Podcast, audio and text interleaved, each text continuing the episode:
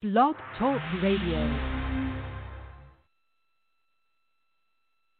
There is nothing more intoxicating than the meld of emotions and sensations that is Friday night. Friday night is the sound of that crowd, the pride of that community, the way that that grass smells. I've never felt in my adult life the way that I felt on Friday nights. That's what those kids are playing for. They're playing for that emotion. They're playing for that brotherhood and all of that sensory input that comes from Friday night. That's why they're playing high school football in this country. It is this common thread that weaves through the American fabric. Whether you live in Compton, California, or you live in Appalachia, if you played the game at the high school level, you have this common bond of representing that community. Anyone who disparages where the game is based on myriad reasons, I'm not buying it. I'm around the game every day on these campuses. I see the impact it has on these young men. I see the way that these coaches are able to grow high school boys into NFL or professional men, and it's just beautiful.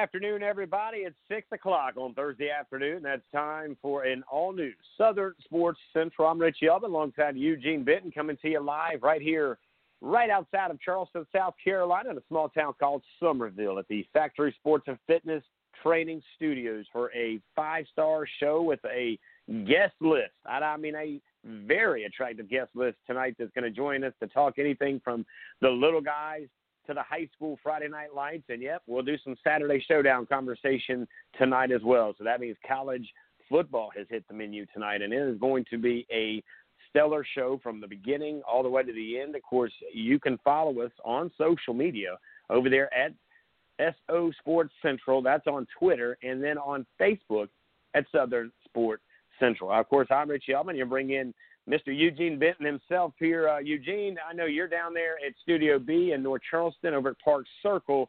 Up here, it's raining, by the way. It is uh, a wet day uh, in evening after a hot one throughout the day, buddy.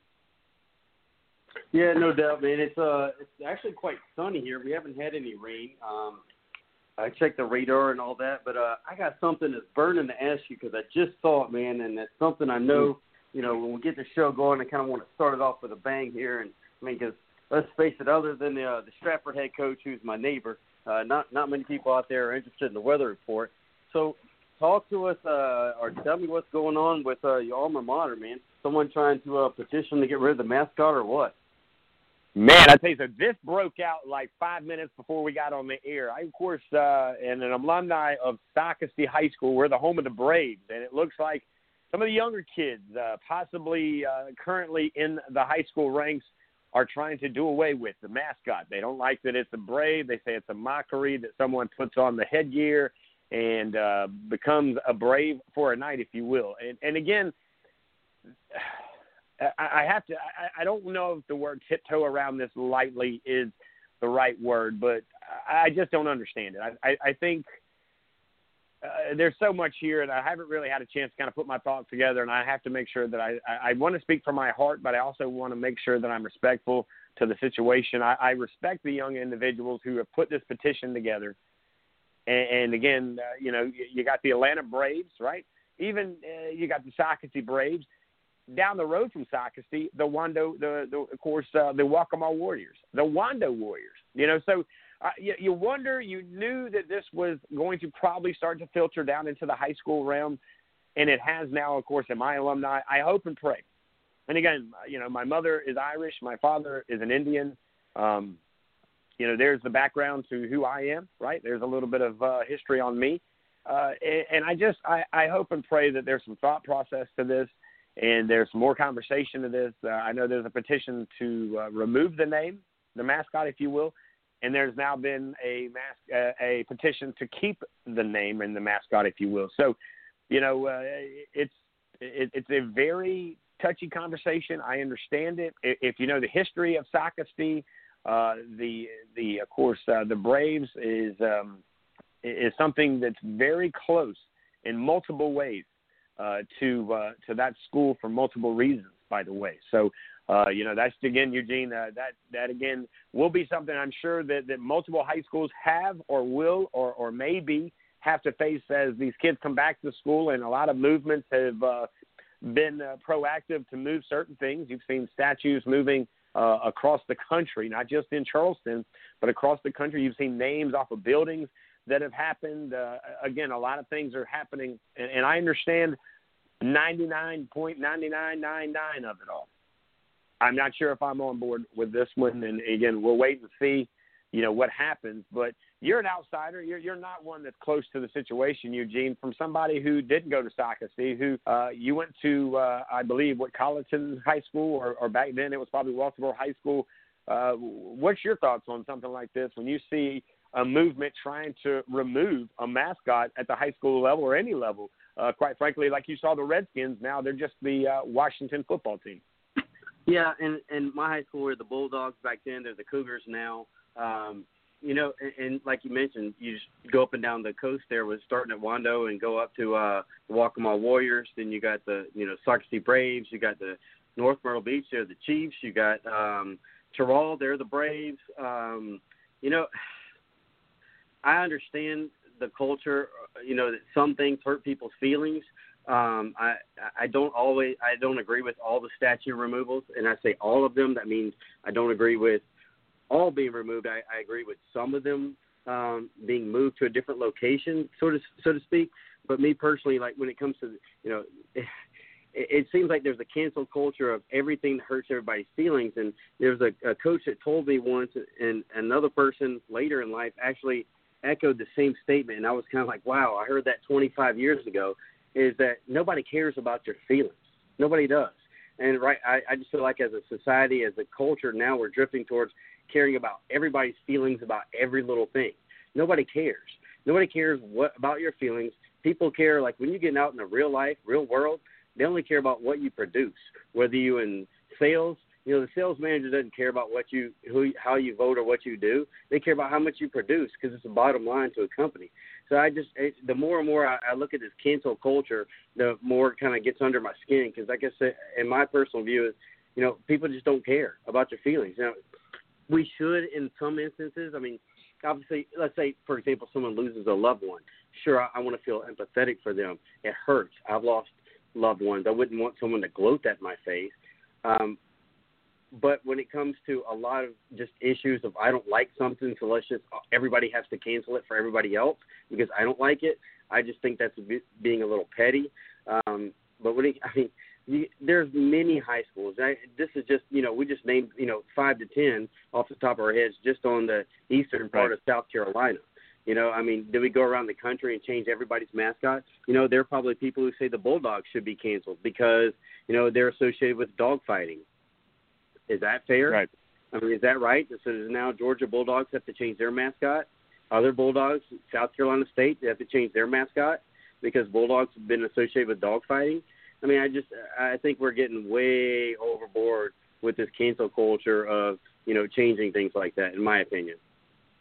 Well, you know, it, and again, yeah, what we we understand this uh, that, that we here at Southern Sports Central. First of all, you know, we're we're an open-minded group of guys and girls here and uh, this is just something, again, I haven't had a chance to process this per se uh, off the rip. And I'll get back to this conversation maybe a little later, maybe even have the principal of Socastee come in here, uh, Mr. Rich, uh, join me, and uh, he'll have maybe the conversation if he's open to do that. Uh, and maybe if there's somebody down there that's, that's part of this tribe. This is a tribe, by the way, in the the circle of Socastee. Okay, this is not just something they decided that they picked up the name the Braves because somebody was a Braves fan and thought this would be a great idea.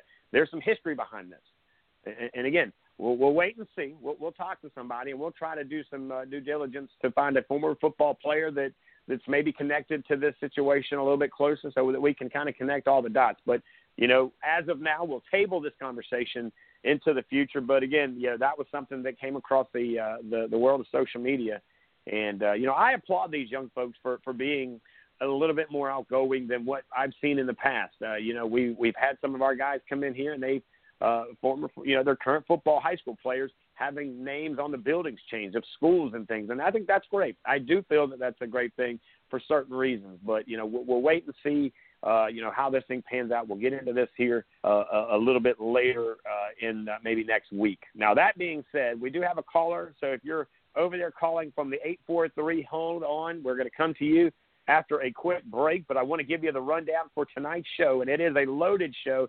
As I mentioned, Jay Williams, as always, at seven. Excuse me, at six thirty, will join us right here on Southern Sports Central. He is the commissioner of the South Carolina Youth Football Association. I was there this past weekend as they were over at Gahagan in a uh, a jamboree setting, socially as distant as they could be. Uh, of course, the fans were spread out a good bit, but a good time indeed, and it looked like it turned out very successful. This weekend, I think they hit the roads and they go up to Columbia to play in a jamboree up in that side of the world, and then the weekend after that, they play in a jamboree maybe down in North Charleston, and then it's go time. And that's when Southern Sports Central comes to play because we will do a game of the week on Saturday where we will get it between the lines and we will cover it from the first to the fourth and everything in between there. And of course, we'll have a player of the game, a cheerleader of the game, and an academic athlete of the game. And it would be great if these uh, individuals were also the players of uh, the event as well. So we'll have that conversation at 6:30, and then at 7:30, uh, we'll take the bus up to Columbia, where we'll check in with the first lady from the South Carolina High School Blitz. And uh, of course, uh, that's Miss V. She'll be joining us here at 7:30. We're talking high school football with Miss V. Of course, uh, recruiting will come to mind. She does a lot of great things. Uh, as you guys know, we've partnered with the high school blitz back in January and in February. We're taking it up another notch here with a big announcement coming up. We're going to be doing a, a bowl game, a, a senior bowl down here in Charleston, sponsored by uh, them and us. And it's going to be an incredible event where it will be not just the guys here in the low country, it'll be everybody in the lower states, the seniors, taking on the best seniors in the upstate. To be announced, the location. But that's coming up to be soon here on Southern Sports Central. You'll also be able to hear the broadcast right here with us as well. We're also going to have a Junior Bowl. So for the underclassmen, hold on tight. We're going to be doing a Junior Bowl originally slated for the city of Columbia. We'll wait and see if that stands. If not, maybe we bring that one to the coast and uh, have that one as well right here in the low country. And that's, again, guys, the low country – a lot of times does a lot of riding, does a lot of driving, and uh, I'm trying to do all I can to bring some things here. We've got great food, great uh, amenities, and uh, an incredible atmosphere for those who want to travel and watch the games or be a part of the games, and then something to do when the game is not being played. So we'll talk to Miss V a little bit about all of that. Of course, we're both taking that road trip up to the Charlotte area on Saturday to be a part of the Carolina Experience Showcase with the guys doing part two. We'll broadcast live. There's going to be possible a few other things that are going to come at you live as well, but we'll be focusing on the athletes.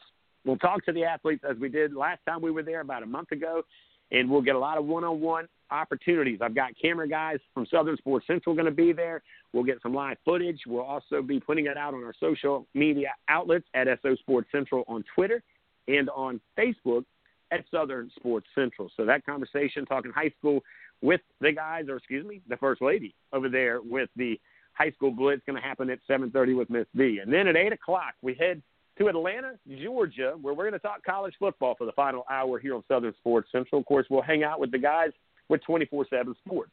That is Ben Moore. He also represents and covers Georgia State football. If you did not hear, they did send one of their players home. He's a quarterback, by the way, and he's from the state of South Carolina. He is uh, a well, state champion he was the player of the year, Gatorade player of the year. And uh, we'll talk about him and what happened, of course. Well, he was, I guess, um, ended up getting the corona or the COVID 19 or what have you, however they want to go with it and send him home. Come to find out he's got a heart issue. So this is a little bit more serious than it would have been had he not had this. And I don't think he knew the ad situation until this situation arose. But we'll get more into that at 8 o'clock. We'll kind of table that conversation But we're also going to talk to Ben about his job at 24 7 Sports. So, for those who are trying to figure out if you're a senior, junior, or sophomore, freshman, you're trying to figure out what do you need to do to get the guys at 24 7 Sports to rank you, to find you, he's going to give you all the headlines. He's going to give you all the information. He's going to be a little cheat sheet of what you need to be doing today so that they can recognize you as early as tomorrow. So, like I said, that's the guest list tonight. Of course, the phone lines are going to be open throughout tonight's show, and we want to hear from the players. If you're a high school, college football player, you got a few minutes, call in, talk to us, tell us where you're at, where do you play, what position, etc. Get in on the action tonight. Of course, if you're a coach, same goes for you. If you're a fan or even a mom or a dad, we'd like to kind of have a few words with you tonight as well. So, of course, we'd love to have that opportunity to have some of these conversations, and you can do that by calling 1 323 784 9681. That's the number to call in here, hang out with us, talk to us about a little bit of football. Like I mentioned, we're going to take a little quick little intermission here. We come back. I'm going to the phone lines. Don't go anywhere. You're listening to Southern Sports Central Live right here on Blog Talk Radio.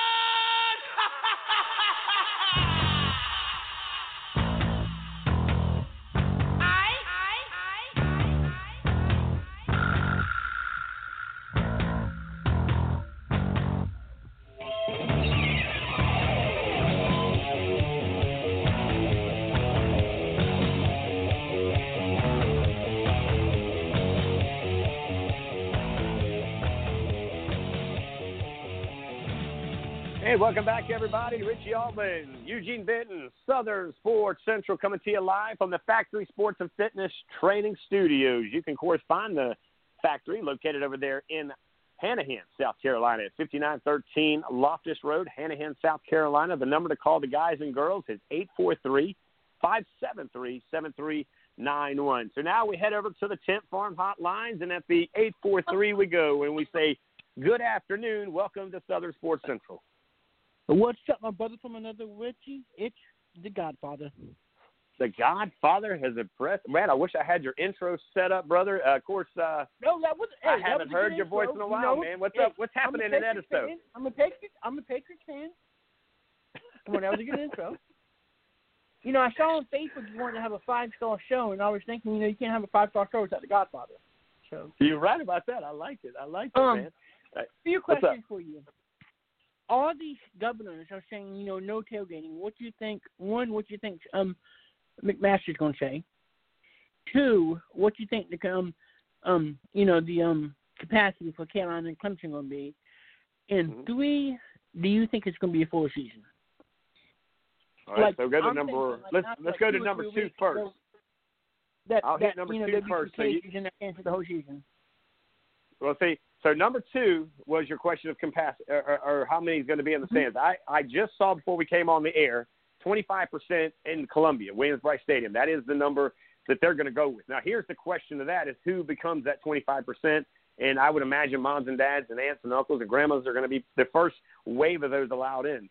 Is the band Yeah. going to be in the stands? You know, do they count a part of that 25%? Does the media count Hmm. amongst that number two? So there's there's a lot of questions question. there Godfather, you know, so so the questions that you have, I answer you with another question or five. But you know, uh, does the season happen? I think the SEC is going to do everything in their power, and here's here's where college has an upper hand on high school, and that they can monitor to some degree, at least the athletes. They can put them in a bubble, if they will, and, and really kind of handle business the way it needs to be handled. I think that you've seen some success stories after LSU's debacle and a few other colleges uh, showed a, a few positive numbers there. They've kind of flatlined a little bit, if you will. So I, I do believe that the season Clemson happens, had a bunch of players. Godfather. But But- you know, as far as um, as far as play- Clemson, I don't know. I haven't heard. Uh, Eugene, have you heard anything about Clemson's numbers coming out? No, other than they've sent out emails to the IPTAY members asking them to quote unquote redshirt their tickets if they want to do that. See, that scares me because they're asking them if you want a red shirt, but they're not giving our plan. Like, like as in we're not gonna like their plan. Hey, you're the Godfather. Don't they got you on speed dial? I know. You know what? So, guys, just so you I need, I need to call the them. I need to call them from data. You know, you, you but- need to call Dabo and get him on the phone because uh, for, so the Godfather but runs reading that, the. Uh, go ahead. reading that made me think maybe we won't like their plans, and that's why they're asking us to red shirt before they announce the plans. I don't. Personally, I'm gonna be honest with you. I, I don't think they really care what you think, guys. I mean, I mean, I just, that's just me. I, I think they want to make you feel special, right? They want to give you the Hallmark cards, but realistically, they're going to do what's best for them. It's about the players. It's about the players. It's it's about the Yeah. players in school. All right, so so But here's the number here. About We're getting some information. So Clemson has come out and said 20 percent. So uh, South Carolina said 25. Clemson says 20. Uh, you know, there there's a number that was just sent to us via text message uh, from from somebody on the inside. So when you when you think about it, there, Godfather, 20 percent. I mean, you were laid up in a hospital after a really serious accident, and between the good Lord and Dabo Swinney, I think you were you were healed, uh, you know, pretty quickly, and, and you're back on your feet. It looks like down there on Dabo did call Edisto, but on Da- Dabo did call you on Christmas Day. on Christmas Day. I tell you, man, it just gets better and better. I got to get down to Edisto, and I'm trying to get Clemson Tom to uh, quit buying houses and having vacations and kids. But when he quits doing all that crazy stuff, maybe he and me and I'll bring Eugene down, and we'll have a nice time down there on Edisto. How's life down there with the everything going on, brother? Um, you know, it's just it's been slow. You know, it's slowing down a lot now because you know schools are back in. But um, you know, it's Right. been an off season because the whole COVID thing. Mm-hmm. No, that slowed just you down. Of course, I see you making stickers and uh, you know doing the cubby. By the way, if you guys have never I need to seen get you one his video, he's pretty famous down there in Edisto. I need to send you a sticker there, Richie. You need to bring me a sticker. Don't send me nothing, brother. Get in that truck and come on down to Summerville or meet me halfway. You're always in West Ashley, by the way. I I see you posting it, brother. You just let me know when you're going to be in the the west of the Ashley over there, and I'll meet you. We'll grab something to eat, and I get that sticker, and uh maybe I'll do Got that ice bucket challenge that you put up to me about oh eight yeah, years ago. From like five years ago. yeah, I know. man, so what's your thoughts on Clemson, man? I mean, you guys. Uh, let me ask you a question as a fan and, and a guy that I have a lot of respect for when it comes to being a fan. When, when it comes down to it, Godfather, the SEC says we're going to play our schedule. Says, well, we're going to play our schedule, but then we're going to pick up the Citadel. Didn't really help your Here's strength my- of schedule, and it's going to cost you guys money to play a team like that. What, what's the benefit of you guys playing a team like the Citadel in a season that really you might want to have that strength of schedule up? Here's my thing on this. You know, the SEC says we're not playing nobody but the SEC. There's no state or government law saying that Clemson Carolina can't play. I say meet or neutral field, strap the helmets, and just play. Gentlemen's game. I don't think it's going to happen because the SEC says no, and the SEC kind no of yeah, they got a pretty big hammer. There is no law saying they can't play. You're exactly right. But what benefit Meet, though meet, does it, it meet have Greenville High and just hike the ball. you hike the ball? Yeah, well, why they got to meet at Greenville? Can't they just come down to Charleston, neutral ground? We don't need to be up in the Greenville or Columbia. We can bring them down. You know, I got a buddy down there in North Augusta. Man, they got an they got some turf field down there that needs some football going on. So maybe they go there. But what's Bring your thoughts on just Summerville. picking up? We go to Summerville. Yeah, hey, there you go. Um, Summerville. Citadel, I mean, it's not a big pickup, but we were banking on Carolina, and then the SEC messed that up. So I think we had to scramble for something because we were banking on that. We had to scramble to pick up the Citadel. But you know, Why don't you think? Right. But why didn't the ACC do like the SEC and, and schedule all those kind of games and just make it a 100% ACC matchup? Put Clemson and North Carolina together. I did see you picked up, you know, some pretty tough games. You got Notre Because Dame this year, and we're not sure which Notre Dame you got. SEC going to let the in-state rivals like North Carolina and Right. like you know because like um some of the like I can't think of some more like I'm trying to think of some ACC SEC rivals. Like there's a lot Right. of them the SEC and ACC rivals every year play, and I think the ACC was banking on the SEC to say we'll, we'll play the ACC. I think they kind of, yeah, well, you know, and, and I get a lot of arguments on it. I'm going to tell you for the Gamecocks, uh, minus Clemson dropping off the schedule, you know, it actually got tougher. You know, let's be honest. I mean, you know, they're not playing some of the smaller schools. Financially, they're not writing bigger checks, right? I mean, you know, so financially, they're going to save more money too. That the toughest schedule in the country is probably turned out to be Florida State because they got to play Clemson now. I mean, because they added tough tougher teams to their schedule. Could they? State doesn't play in the ACC anymore. Is that what you just told me? No, that breaking? they news? do. Who They they play You said a tougher schedule. I heard you mention a tougher because schedule. they said Who they they said that since the ACC, you know, is isn't playing out. I mean, the SEC won't play the ACC, and the ACC Yeah. had to add conference games. That Mhm. Florida State has gotten the toughest ACC schedule with the new schedule. Oh, the toughest ACC schedule. Got you. Okay. I thought you said the toughest schedule, period, like in the country. And I was No. thinking to myself, holy man, I don't know. Don't subscribe to that site. That's that's got to be uh, that's got to be fake news because that's not good. And uh, so, Godfather, before I cut you loose, brother, and first of all, man, it's good to have you back. I got to get you and Tony and you know we'll get on time back in here. and We'll get the band back up and running here uh, this season. That's a and guarantee. still but, Con John. uh, and SoCon John, yeah, yeah, we got Eugene, man. We're doing mean things around here, man. So that being said, let me ask you. I know you're a Patriots fan. One last thing, Brady and Gordon. What- what's what that- do you think? What's that with Brady, man? Are, are, you still loving on the Brady train, or are you jumping on Cam Newton and doing your thing and dabbing up there in New England? Um, I'm not dabbing. I'm not happy on that. Some people might get me for this, but I think Cam Newton's washed up. Uh oh. I think, he, I think he's past his prime. And I bet you won't tell him that. I will tell him that.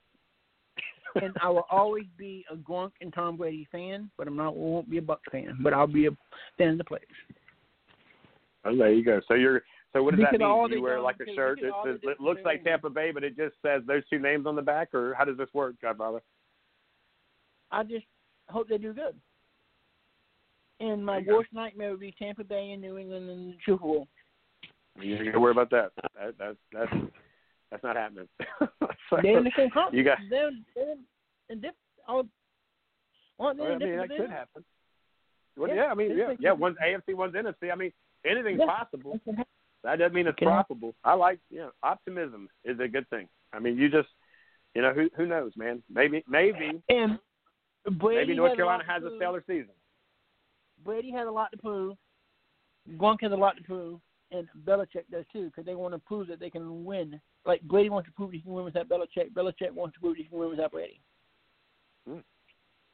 And Gronk doesn't care. You know? Gronk's just out here hanging out with his buddy. Dude, I'm gonna be honest with you. I don't think Gronk gives a crap what he Gronk- does. I think. I mean, Gronk- after watching Gronk him slam down that thing call on New Year's Eve, he's just trying to ball Gronk out and just have picked up the phone call from um, from Brady asking him to come play. That's what Gronk did. Pick up pick up the phone call from Tom Brady. Right. All right. So last thing, and I got to get going, man. I got to go to commercial and bring in uh, a guest at six thirty, big guy. But uh, Clemson go undefeated, win the national championship. Are you going to go and give them the crown, or who's your biggest fear when it comes to this year and and having a very awkward, uncomfortable yet a, at least hopefully a full season? Um, there's one thing that the ACC added this year, and that is the Fighting Irish. Do you think Notre Yeah. Dame could win the ACC title? I don't know what team shows up. You know, that's the thing. They're, they're the most. They're like Yeah. an inconsistent. You know, you just don't and know what you're going gonna get out of them. Is Clemson goes to Notre Dame? Oh, I'd love to go to South Bend, but I don't know. That's a long trip. Yeah, but you guys never. Well, first of all, where are you going to go? Sit in a bar, sit in the church? I mean, because you're not going to be in. I mean, well, you are the Godfather. I mean, you probably could get in there, but uh, it doesn't look like they're going to have a whole lot of stands and fans in there. So that being said, Yeah. you guys don't have a problem getting up for the big games. I mean, the only game that I thought really, honestly, North Carolina was a big game, and, and they were what a play or two away from possibly upsetting you guys, but you still came through missed- and you won that game. Point, I, think. I think it was a missed extra point. Right. So, No, they but went normally it's the littler games that you guys the struggle with. the tie. They went for the Right. winners of the tie, and got stopped on the one. Yeah.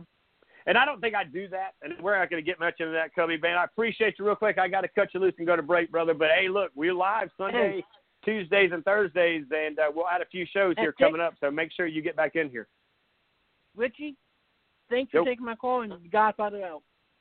There you go. Look at there, ladies and gentlemen, all the way in Edisto Beach, South Carolina, home of the Godfather. That's the Cubby down there on the Edisto. We got to go to break. We come back. We're heading from Edisto Beach to somewhere between, well, Woodland and Summerville. Woodland, of course, up in Dorchester, South Carolina, guys. Here's some motivation for you before we bring in the commissioner of the South Carolina Youth Football Association, Jay Williams. Guys, don't go anywhere.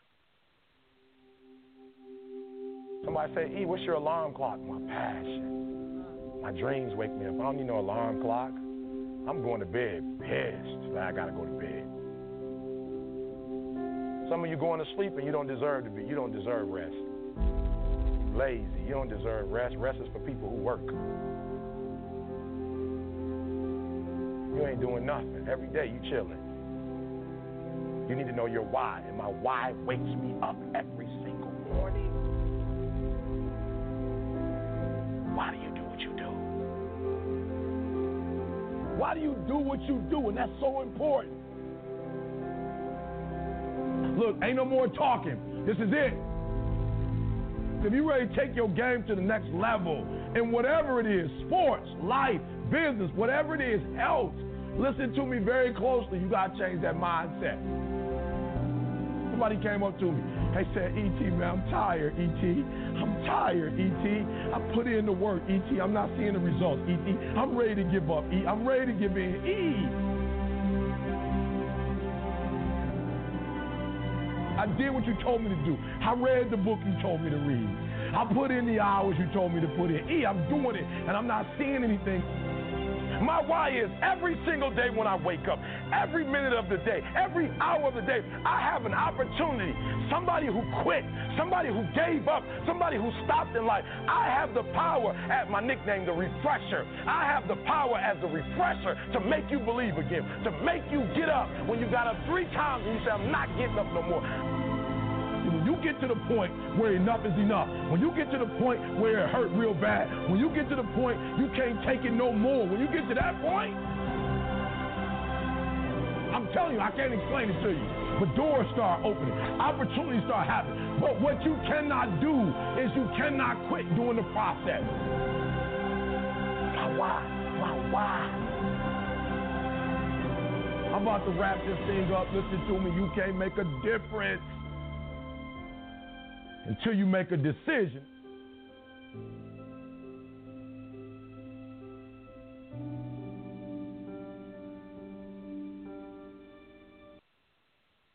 And welcome back, everybody. There, of course, uh, some motivation for you here on a Thursday afternoon. I'm going to bring Eugene back in. We're waiting on the commissioner. I know he's been very, very busy. He wears multiple hats around uh, the low country uh, here with us, and uh, we're very blessed to have him part of our show when he does uh, make sure that he gets that time. But I know he's balancing it all out. He's been between the high school, the youth, and it all. But but you hear that motivation where you hear one of the guys that it's one of the great ones there that does uh, some really powerful speaking, and he talks about you make a difference, and how do you make a difference, and and, and how you got to get up, you got to make a move, and and and, and I listen to a lot of that throughout my day because there's a lot of times where you know it's just not that easy Sometimes, you know, you had a, a late start, which means you got to get up and, and run a little bit harder to catch up because you started late.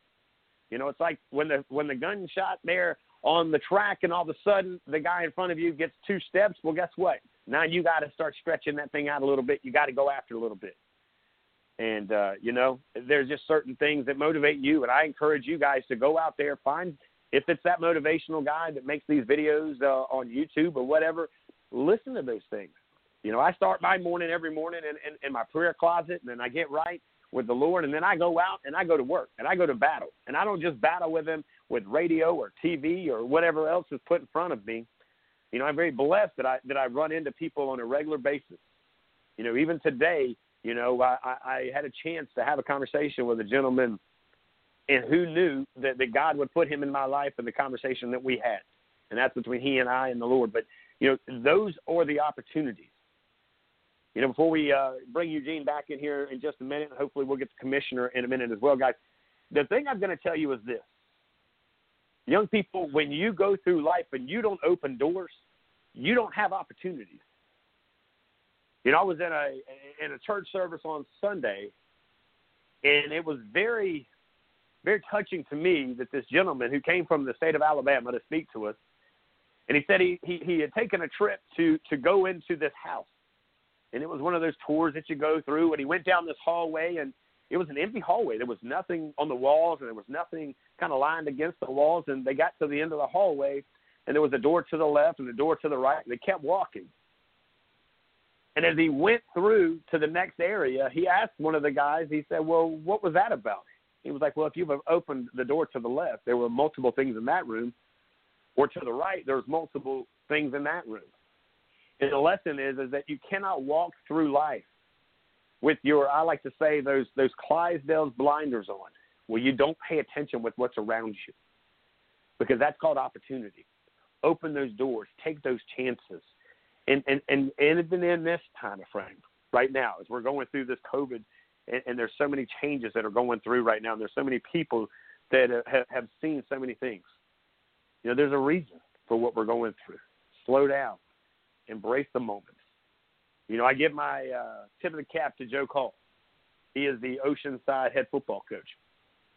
Eugene on the last show shared a tweet from a gentleman who shared it with us talking about we need to make sure that we don't wait to recognize the seniors coming out.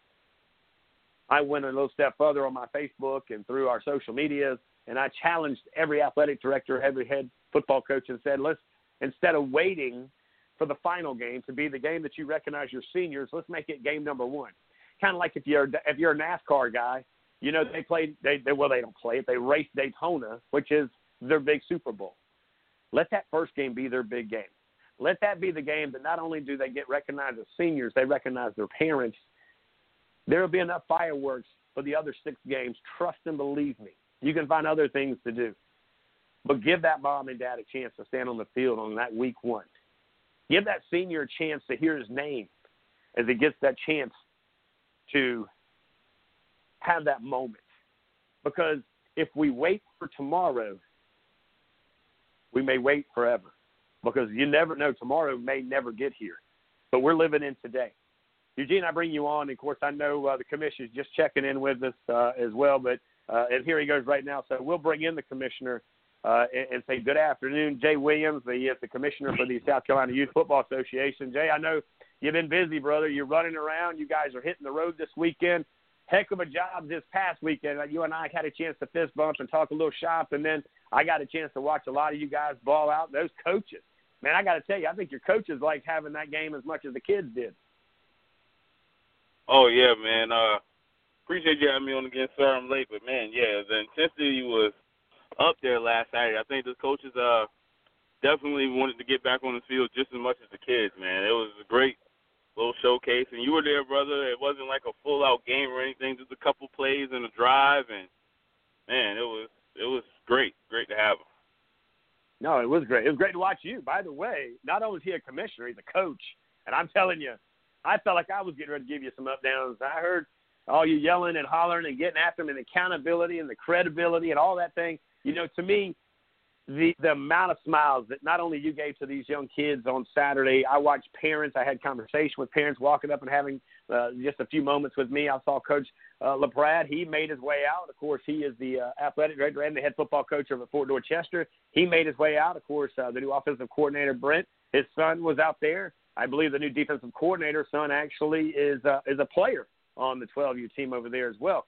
So uh, it's good to see the the guys above, if you will, like yourself. Of course, you coach at Woodland, but isn't it nice to see the support come out there to these fields? These kids know who they are, don't they, Coach? Oh, they know them, man. Uh, especially as Fort guys, you know, they were running up to Coach LaPrade. I mean, the legendary Coach LaPrade took time out of his day just to come watch these young men play, and that's all it's about. Uh, great guys like LaPrade, and I mean, you'll see Coach Seibert at our games, our AD, Coach Ford. Uh, more and more, you'll probably see these head coaches at these games now that a lot of teams are connected with the high schools and our feeder programs. But it's just great. I mean, why wouldn't you be out there supporting these kids so they can learn you and keep them in uh, your system and interested in your program? Because whether we want to admit it or not, high school football is kind of becoming a baby college as far as recruiting. As far as if you don't keep these kids interested and in your program early, they want to go somewhere else. Like, so it, it was great to see Coach LaPrade out there supporting his youth program and just the fans. I mean, you were there, brother. We had a tremendous amount of fans, and it would have been larger than that, but we asked those after their kids played to leave, you know, to help try to practice social right. distancing. Right. But if you know, if we would have kept all those fans out there, I mean, we would have filled up a stadium on a on a Saturday morning. I mean, it was tremendous. Yeah, it was very tremendous. And not only did you have the fans there, you had two different fields lined up because you were trying to, again, adhere to the standards and to the situation with COVID, separating as many as you can, asking and requesting parents to exit stage left once your kid was done with the first or the second round of waves that they got the chance to play some football. But I thought you also did a good job because you had the guy out there that everybody loved, right? The guy with the slushy machine. I think he was probably the hottest ticket out there on the field. Oh yeah, it definitely got a little hot towards the end when the older guys start playing. So uh, I'm pretty sure he had a great day. I mean, every time you looked over there, that line was wrapped around from the little bitty ones to us big adults. I mean, we needed something to cool off as well. So you saw us over there in line getting the um slushies and Nikes that he had, and I mean, it was just great. I mean, great atmosphere. It was it was good to see you know, all the teams out there. The the the Wave was there, the Patriots, us at Woodland, and then North Charleston brought just their older boys. So we had four different programs that um, were represented at the event. Uh, it was tremendous. Uh, I can't quit talking about it. Uh, well, I'll tell you what, it was a it was a good time, and I felt like I was, uh, you know, welcome there with open arms from, not only you and of course uh, other guys who are a part of the association, the coaches, and the families there. They they the word's starting to get out that they're going to be on the broadcast here with us on a Saturday afternoon or into the evening as we'll be featuring a game of the week. We'll have a player of the game, a cheerleader of the game, and an academic athlete as well. How great would it be to be all three? Well, at least the cheerleader and the academic be together in the same person would be great to have the football in the situation as well as we're live right now with Jay Williams, the commissioner of the South Carolina Youth Football Association, as he is now going into week two, I guess, of uh, the preseason, right? This would be a preseason trip. Uh, and then I know you got another one next week before we get into the season. But uh, what is it like this week, and who's all making the road trip? I believe, are y'all heading to Columbia this week to, to play some football? We're headed to Lancaster um, to play. And who's all making the trip from the lower uh, low country is Woodland, Fort Dorchester, and Summerville. Now we're not taking all of our teams as a showcase, so each of us put a, a couple of age groups in um, a piece, and then we have the Columbia Knights coming up from Columbia. The Lancaster team that's hosting, they'll have their teams there. Uh, we have a team from York, the Carolina Broncos coming. Um, I think that touches everybody that'll be in attendance this Saturday. Now I so, see a lot of uh, a lot of movement of the Columbia Knights. What's up with this Columbia Knights team? I mean, they've got some uh, they've got a lot of excitement. I know the parents there have wrapped their arms around them, and you know, and I'm part of that page that you guys have on Facebook. But man, you see a lot of they have their own smoke coming out of the tunnels, even on a preseason weekend like last weekend. I see a lot of uh, excitement, a lot of noise coming from that camp. Well, you have a lot of excitement around your program too. If your high school just ruled off five straight championships in a row. That's Dutch Fork's little feeder program. They don't take the name, but they they play out of Dutch Fork. They practice out of Dutch Fork. So that's where the excitement comes from. I mean, they're they're loving football up there right now. So they they got the high school winning. Their program was great last year. So that's where you see that excitement at. Uh, they will actually be down in the showcase on the 29th as well down here. Um, so if you haven't seen them, like Richie just mentioned, they put on a show. They come out, smoke bombs and everything in preseason. They come dressed, impressed. Uh, a great program, and, and each program around the state, I think, wants to get like that program. Not only just at the youth level, but like I said, when your high school is ruling off these championships back to back to back, and you're just keeping the youth flowing it through, I, I, I think everybody wants to get on that level somehow, some way.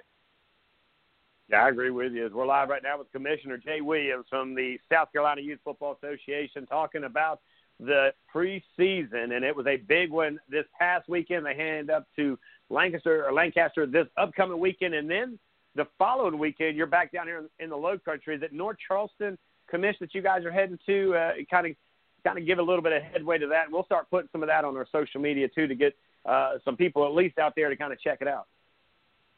Yes, we'll be in North Charleston at Danny Jones Recreational Center that weekend. Um, that's the 29th weekend. Uh, we'll be there. Uh, you know, the high school facilities still haven't quite given clearance for us to use any of those at this time. Um, so we we have different rec programs that have given us a go, and then you saw we were out there at Gahagan this past Saturday. They're allowing us to use those type of facilities. So those are the facilities we're going to have to use until the high school program gets clearance. Hopefully, their clearance will come when they get to play, and hopefully that stays September 25th, and then we can get back into these high schools. Um, but until then, we're gonna we're gonna find a field and we'll line it up like we did this last Saturday and let these young men play some football.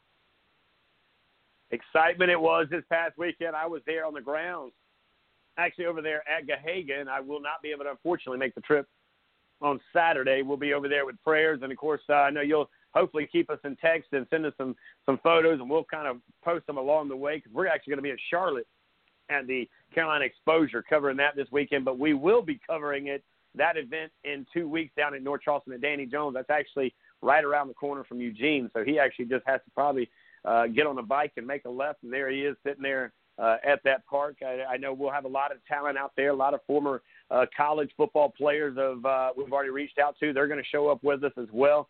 And uh, to me, that that's the big thing when these guys see, you know, uh, not only former college football players but current high school players that they are going to be playing in those jerseys one day.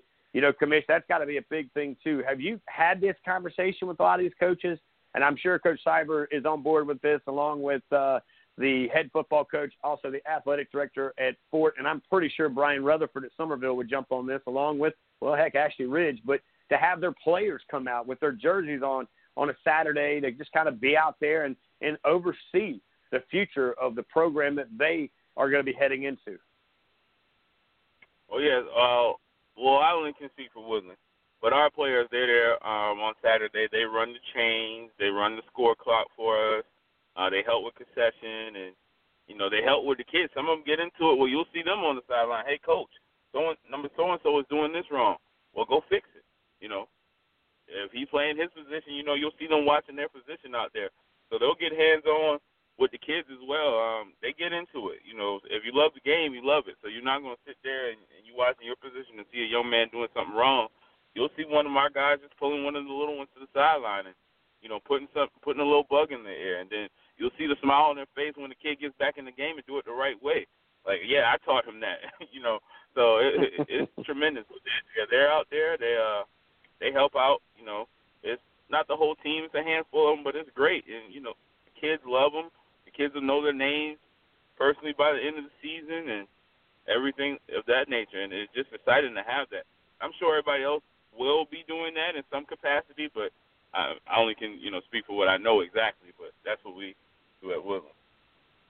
Hey, no doubt about it. Now, since you kind of segued us into Woodland, let's take off the commissioner hat, put on the coach's whistle, as uh, you're one of the coaches up there uh, with uh, Woodland, and uh, what these guys are doing is every year it seems like you guys are getting better and better. How has practice been uh, the last couple of weeks? I know we checked in with you last week about everything, but here we are Thursday. We're only what three weeks away, give or take a day or two how's things looking up there at the Wood? How's everybody coming along with getting ready, hopefully, to go into another gear and get out of this 1.5? I think that you just hit it on the head. That's what everybody's ready to do. These kids are ready to get out of 1.5. They're ready to play football. We got a lot. We got some talent. Uh, very talented team this year. Probably one of the most talented that we've ever had at the school, and just to see what they can actually do. I mean, these drills are they're great. They're, they're getting the kids acclimated and everything like that. But you know, brother, you you cover football all the time. Drills don't, you know, necessarily equal what's going to happen on the field. So we got to get to see them when they can actually do something and get in some pads and they're antsy. The anticipation there, they're ready. I think it's a very talented group. Um, but that's just where it's headed. Like nothing has really changed since we spoke last Thursday as far as what we can do practice wise. I just think the excitement is building up more and more for these kids right now. We're live right now hanging out with Jay Williams. He's the commissioner of the South Carolina Youth Football Association. He's also one of the coaches up there at Woodland High School. That's in Dorchester, South Carolina, just a little bit outside of uh, St. George and a little bit outside of Summerville, stuck in the middle there, if they will. But I tell you what, they've got a facility to talk about and a team to brag about here coming into 2020 let me ask you this question. I don't know if we've kind of gone over the schedule with you, uh, Jay, but but when you look at your schedule, you see it's a very region heavy schedule, right? I mean, you got seven games, and you're going to play your schedule the way it is. You're able to pick up a few games extra. You won't play Summerville this year. That was actually originally the plan. It was a play on in your yard and then come play in their yard, but that may be scratched to the next year or the next. We'll see how that works out. But what's your thought this year of the schedule? playing in. Of course, uh, Oceanside will go up to 3A, so that's a team that's going to kind of, I guess, be out of your way. But yet, I know Coach Seibert wants to play everybody. So, uh, what's your thoughts on the schedule this year for Woodland, and, and what's your forecast, kind of prematurely looking at it on a preseason level? Well, uh, the schedule, I think it was one of the safest things that we could do collectively as a state, keeping everyone regionalized, minimizing travel. Um, it hasn't become official, but I assume that keeping the stands at a minimum is going to be something that uh, gets thrown out there as well when that does occur. Um, so I think safety wise with the current pandemic, that was the best thing to do, um, safety wise. Um, as far as like you said, we wanted to play everybody. It was a bummer though. We did want to go back and play Summerville see them week one. We did want to get a couple out of conference games against some opponents that we wouldn't necessarily play in the region. Um, but safety comes first. So even though that's not there, like you said, we maybe can revisit that year one, um, next year from now or the year after that of getting those uh, games in. But I'm just glad to be playing football, and if it's just region play, it's region play. That's fine.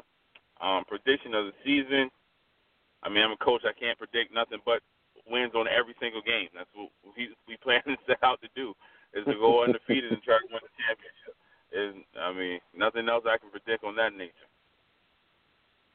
Well, I got to tell you, Coach, it's going to be a heck of a season, and hopefully we'll get it underway. We'll play it all the way through, and we'll see uh, a, a weekend of champions, and uh, that's the goal. Of course, I know every you know it's a it's a moving target. We've heard that. It's again we we compare it like a hurricane, you know, down there. And let's not forget. Oh, by the way, while we're keeping our eye on you know this thing called COVID nineteen, there's a few hurricanes hanging out down there in the Atlantic that are escaping. At least uh, one looks like to go in the Gulf. One possibly could come up towards uh, the coast of South Carolina, and it's not unheard of, Coach, for us to be paused here on the coastline for a couple of weeks as well. And usually that has benefited, right? That has benefited uh, the factor of uh, the upstate to play and the lower states to pause, as we had that last year. Your thoughts on, you know, there's so many things that we have to overcome, and I think in the next three weeks that are going to be pivotal to us having a complete season.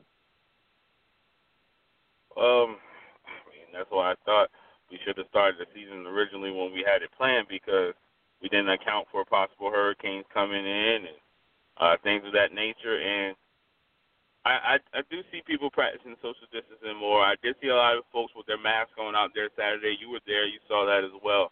Um, but I think the numbers as far as COVID have been kind of stagnant for a while.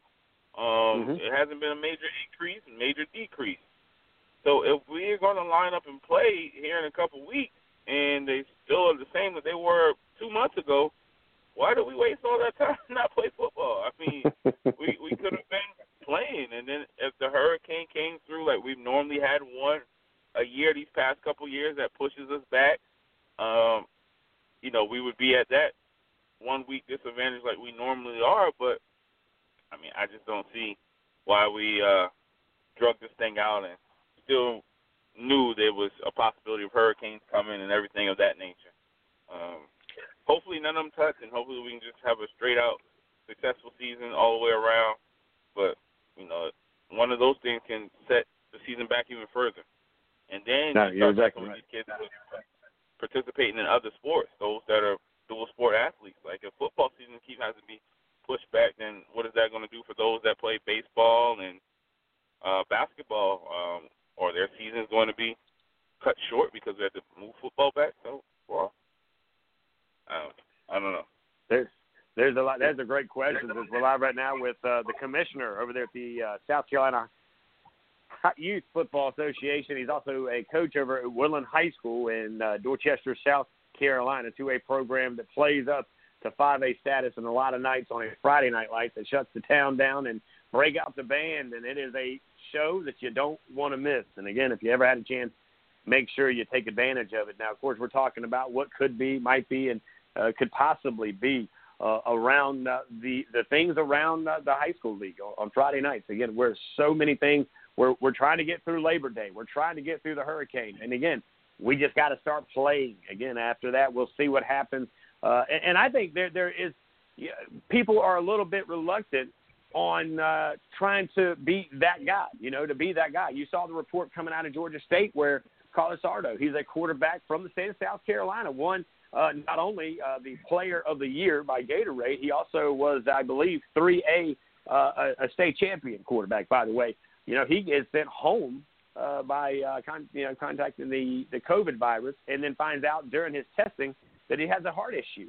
You know, that's my biggest concern, and I get a lot of things, and we don't have a lot of time, Jay, but but I want to kind of touch this really quick. Is that that's the biggest thing with this COVID thing, and again, we don't talk a lot about it right now because I think we're all trying to be as positive as we can, but when you get a hometown kid and he is hometown because he's from the state of South Carolina, like Carlos Ardo, he didn't have an idea that he had a heart issue until he con you know I guess he he was a when he got this the, the COVID right then he realized when they did more tests on him hey he has a heart condition. Prior to this he had no idea that he had this condition. I think that's the biggest concern from the commissioner from the South Carolina High School League and a few others around uh, the state of South Carolina. And I was told this today. The only one that will shut down the high school football league honestly would be the governor for the lieutenant governor or someone in that rim. Uh, Eugene, I want you to kind of chime in real quick, but that's my understanding is why we, we understand that the commissioner for the high school league has authority to do a lot of things. But at the end of the day, I think the only two that are going to shut this thing down, if it got shut down, would be our governor or be the next one to the education uh, who, who is right under him. Yeah, and, and the um, state superintendent of um, of education, Molly could shut down schools in in that sense. Uh, there are some stop gaps to to some things virtually. However, as you said, it is up to the governor now. Uh, the high school league has reconvened until November. Um, the only way they could come do that now would be to call an, an emergency session. I I right. haven't found anything in the bylaws that could say that they could reopen it to shut it down um, because then they would have to go back to a total revote from everyone um, because they've already had all the executive sessions and everything to pass what they have. Everything was passed, and then they uh, reconvened the session. You know, so they basically right. said, "All right, that's it," and shut it down. Uh, then again, with these t- with with crazier things that have happened, I guess they could come back and say, "Oh, by the way, we need an emergency session to shut it down, and we can do that." I don't really know. I didn't I didn't see anything in the bylaws that they could do that. It, it looks to me like they've shut it down on their end until November. But again, as always, the governor does have authority to come in and shut things down, extend school years, cut school years short, uh, limit, like you said, you know, like the the capacities of stadiums and things like that under executive order. He ha- he does have that privilege. Right, and there are reports coming into us, and, and we're getting messages through social media, through inboxing, uh, that they're looking at 50%. And, and I'm going to be honest with you, I, I don't think that the governor I, I'm not sure that even the commissioner for the high school league guys is going to say everybody across the board can have 50%. I, I think it's going to be per county, just like he did when it comes to when you can play, when you can practice. He's going to leave it up to the county because it gives the authority a little bit less on his end and a little bit more on their end, and there's going to be uh, some safety measures. So again, I wouldn't be shocked. And, and Jay, I'll let you chime in on this before we get you out of here, buddy. But I wouldn't be shocked, Jay, if he said 250, which is maybe two tickets per per per football player, the cheerleader, I guess, and that's where you are. And everybody's got to be masked up. Families can sit together, kind of like they would at a church. And after that, you're going to have to separate. And there's got to be enough room for this to happen. I just don't see them going 50%. That's a lot of people in a stadium. That's a lot of bodies close to one another. I think that's a lot of concerns. While I understand that, that, that there are those who, you know, some people are going to go ride or die and do this thing 100%, and it is, is what it is. But I don't think that those in power are, are going to play this thing that that loose. I think they'll keep it a little closer to the vest. Jay, your thoughts uh, on being it that you're at not only at the high school league, but you're also with the youth department. Well, I, I think it'll be some kind of cap put in measure. I don't know if the exact number is 250 or what that may be, but I do think it's going to be on a county by county basis or even a school by school basis. Because uh, right. you have to think some of these stadiums are a lot larger than others, where you can social distance more in one stadium than the next. Um, so in one stadium, you can probably get just throwing out the numbers, 500 people in social distancing properly. But then in a smaller stadium, you can only get that 250 number that you know you just threw out. And I think that just depends on stadium size, seating capacity, right. things of that nature to space these fans out. Um, I don't think if you're looking at a large, large stadium that's not being filled and you stop them at 250, I I don't think that. I mean, it's smart safety wise, but why would we do that when we can still fill more seats and still social distance properly? But if you're in a smaller, right. compact stadium, then yes, I, I see that cap being a smaller number, like a 250. Yeah, no doubt. We'll wait and see how it works out. Jay, as always, brother, we appreciate you stop dropping, doing what you do, not only for here on Southern Sports Central, but for the youth and uh, on all levels of the youth because you're at the high school level. You're down there with the foundation, building that strong foundation, the pipeline for not only Woodland, but many schools around the state of South Carolina, man. Thank you so much for the time. Thank your wife for allowing you to be a part of what we do here. And uh, you and I will catch up over the next day or so that we can uh, kind of put some things on social media. And then, of course, we'll be broadcasting with some stuff next Saturday over there at Danny Jones in North Charleston with you, buddy. All right, brother. Well, yeah, we'll catch up in the next few days, and we'll do this same time next week. Me a couple minutes earlier. Sorry about that again. And yeah, we'll you're good. broadcast Saturday night. Danny Jones, first one. There you go, brother. Always stay safe. God bless. We'll see you soon. All right. There you go, ladies and gentlemen. That is the commissioner with the South Carolina Youth Football Association, Jay Williams. He's also one of the coaches over at the Wood with the Woodland Wolverines doing their thing and uh, doing it in style. They've got one of the coolest logos. If you're part of the Wu Tang generation, you would respect, enjoy, and want one of those jackets. I know Eugene has been on cyber like glue trying to get one of those. But we'll talk about that and much more. It is top of the hour here on Southern Sports Central. You want to call in? You want to hang out? We got 30 minutes opened up right now. It doesn't matter where you are, doesn't matter what you're doing. If it's a football conversation, maybe you want to talk about what's happening around your town. Come on in. The number to call is 1 323 784 9681. Again, here's the number to call in to check in live at 1 323 784 9681. Hour one is done. Coming back, hour two.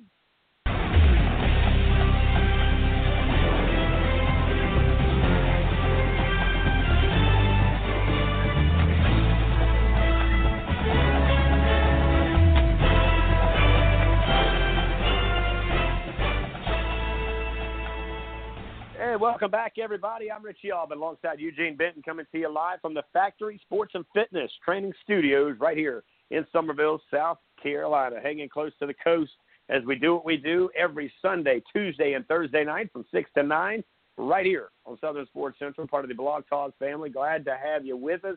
Would love to hear from you tonight. Again, 1 323 784 9681. That's the number to get in here. Talk to us for the next 30 because at 7:30 we're going to be heading to Columbia, South Carolina, checking in with the first lady over there with the South Carolina High School Blitz. Miss V will check in. We'll talk high school sports with her as her, me, and of course Eugene and a few other of our closest friends between the two will be up in Charlotte on Saturday, coming to you live on the air. We'll broadcast. We'll let you know the time in a little bit later date, a little bit later time here, because we're going to try to give it some time to start up before we start up. Of course, uh, coming to you from that Carolina Experience Showcase. Uh, Eugene, I bring you back in, and, and another great conversation there with the commissioner down there uh, with the South Carolina Youth Football Association and Jay Williams. But, you know, I don't want to pour a lot into this. I don't want to get a lot into the numbers and what could be, what might be, and, and all of that because I, I think we're, we're, we're all there it is what it is. It is going to be what it's going to be. I think that's kind of the phrase that we have to go with it. Yeah, I agree. Um, you know, and, and you know, like he was talking about, you know, they're just focused on the positive. You know, they got some uh, some plays in, some games in. I looked at the schedule because I trained one of the kids that's on one of the teams uh, representing the Ashley Ridge team. Uh, you know, and, and it's pretty cool that they'll be at Danny Jones, but you know, they're also go headed up to Columbia uh, in a couple of weeks. You know, there's some really good teams, and I was looking through the schedule for him, and I'm just really impressed with what Jay and them have put together. I mean, you know, these kids now not only get to play football, they get to learn the game, they're getting to experience some of the top-notch facilities. You know, oh by the way, they look over and see a guy like Coach LaPrade, you know, watching them play. That's kind of a big incentive and kind of motivates them, and they're all excited about that. You know, and they get to play in these nice stadiums. You know, as soon as they open up, and you know, uh, it's pretty cool to be over here at Danny Jones. Um, would like to ca- catch that one at some point, but uh, you know, I, I know there's a commitment we have on Saturday. But man, you know, it's just really cool seeing these young men. Man, he um, Logan got out the car the other day for practice, And I told him, I said, man, well, bring your helmet and pads uh, because you know you don't kick footballs in shorts and no helmet and shorts and t-shirt. You know, you got to kick it with the helmet and pads on. So we got to do that. And man, when he brought out when he broke out that helmet, he's wearing the uh, new Riddell Diamond Speed Flex. It's got the nice gold and garnet on it. And I mean, it looks just like one of those guys that jumps on the field over at Ashley Ridge on Friday night, man. It's a really neat experience, and those kids are really excited to put on those colors. And no offense, because I know there's been tons of small businesses, local businesses that sponsor teams and you know help them put together the jerseys and things like that. But it's just a whole other level. It's like what Jay was talking about, man. You know, high school is almost like recruiting those guys, and I don't mean recruiting like offering benefit. Just like he said, it's about creating that enthusiasm, that excitement for the game and for you know the opportunity to play at the next level. Same as the college right. would do for a high school. You know, so when he uses the words recruiting, we know he doesn't mean anything nefarious about that. He's just saying, sure. you know, it's like like you know the guys just look up. You know, when you grow up in certain middle schools in Summerville, you dream about putting on that green. You really do. You dream about that S on your helmet. You know, for gosh knows 40 years or longer. Kids grew up in the middle school wanting to play for Coach McKissick.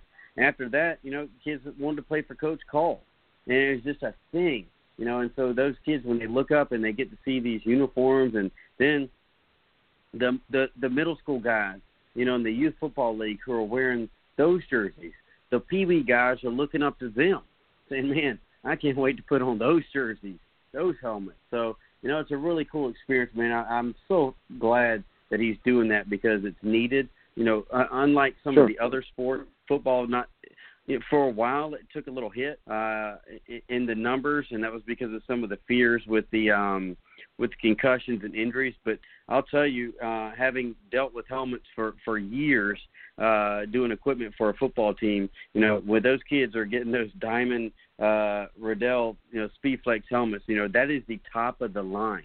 That is the same thing that you know potential first round draft picks are wearing at the elite universities. That's what they're wearing at Clemson and Carolina and Ohio State. That's what they're wearing in the NFL. Those helmets.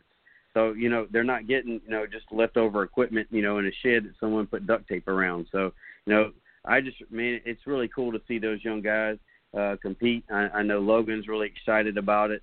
He's really excited you know to put a couple over the bar and through the uprights, and uh, I'm really excited to watch him do it.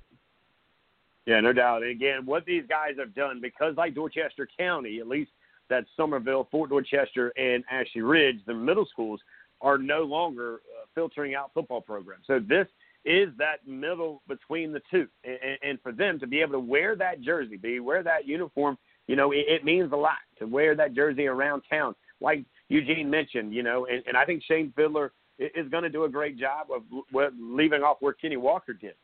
I think Coach Walker did a great job at Ashley Ridge. He had some successful years. A lot of great, great dudes came through there. Some of the better quarterbacks uh, that I've seen uh, were over there at his, well, well, in his stable. Two brothers, to be precise. I thought did some great things. Had Romello Doctor back there, you know, really pounding the ball, pounding the rock. They had some DBs back in the back area. Really good.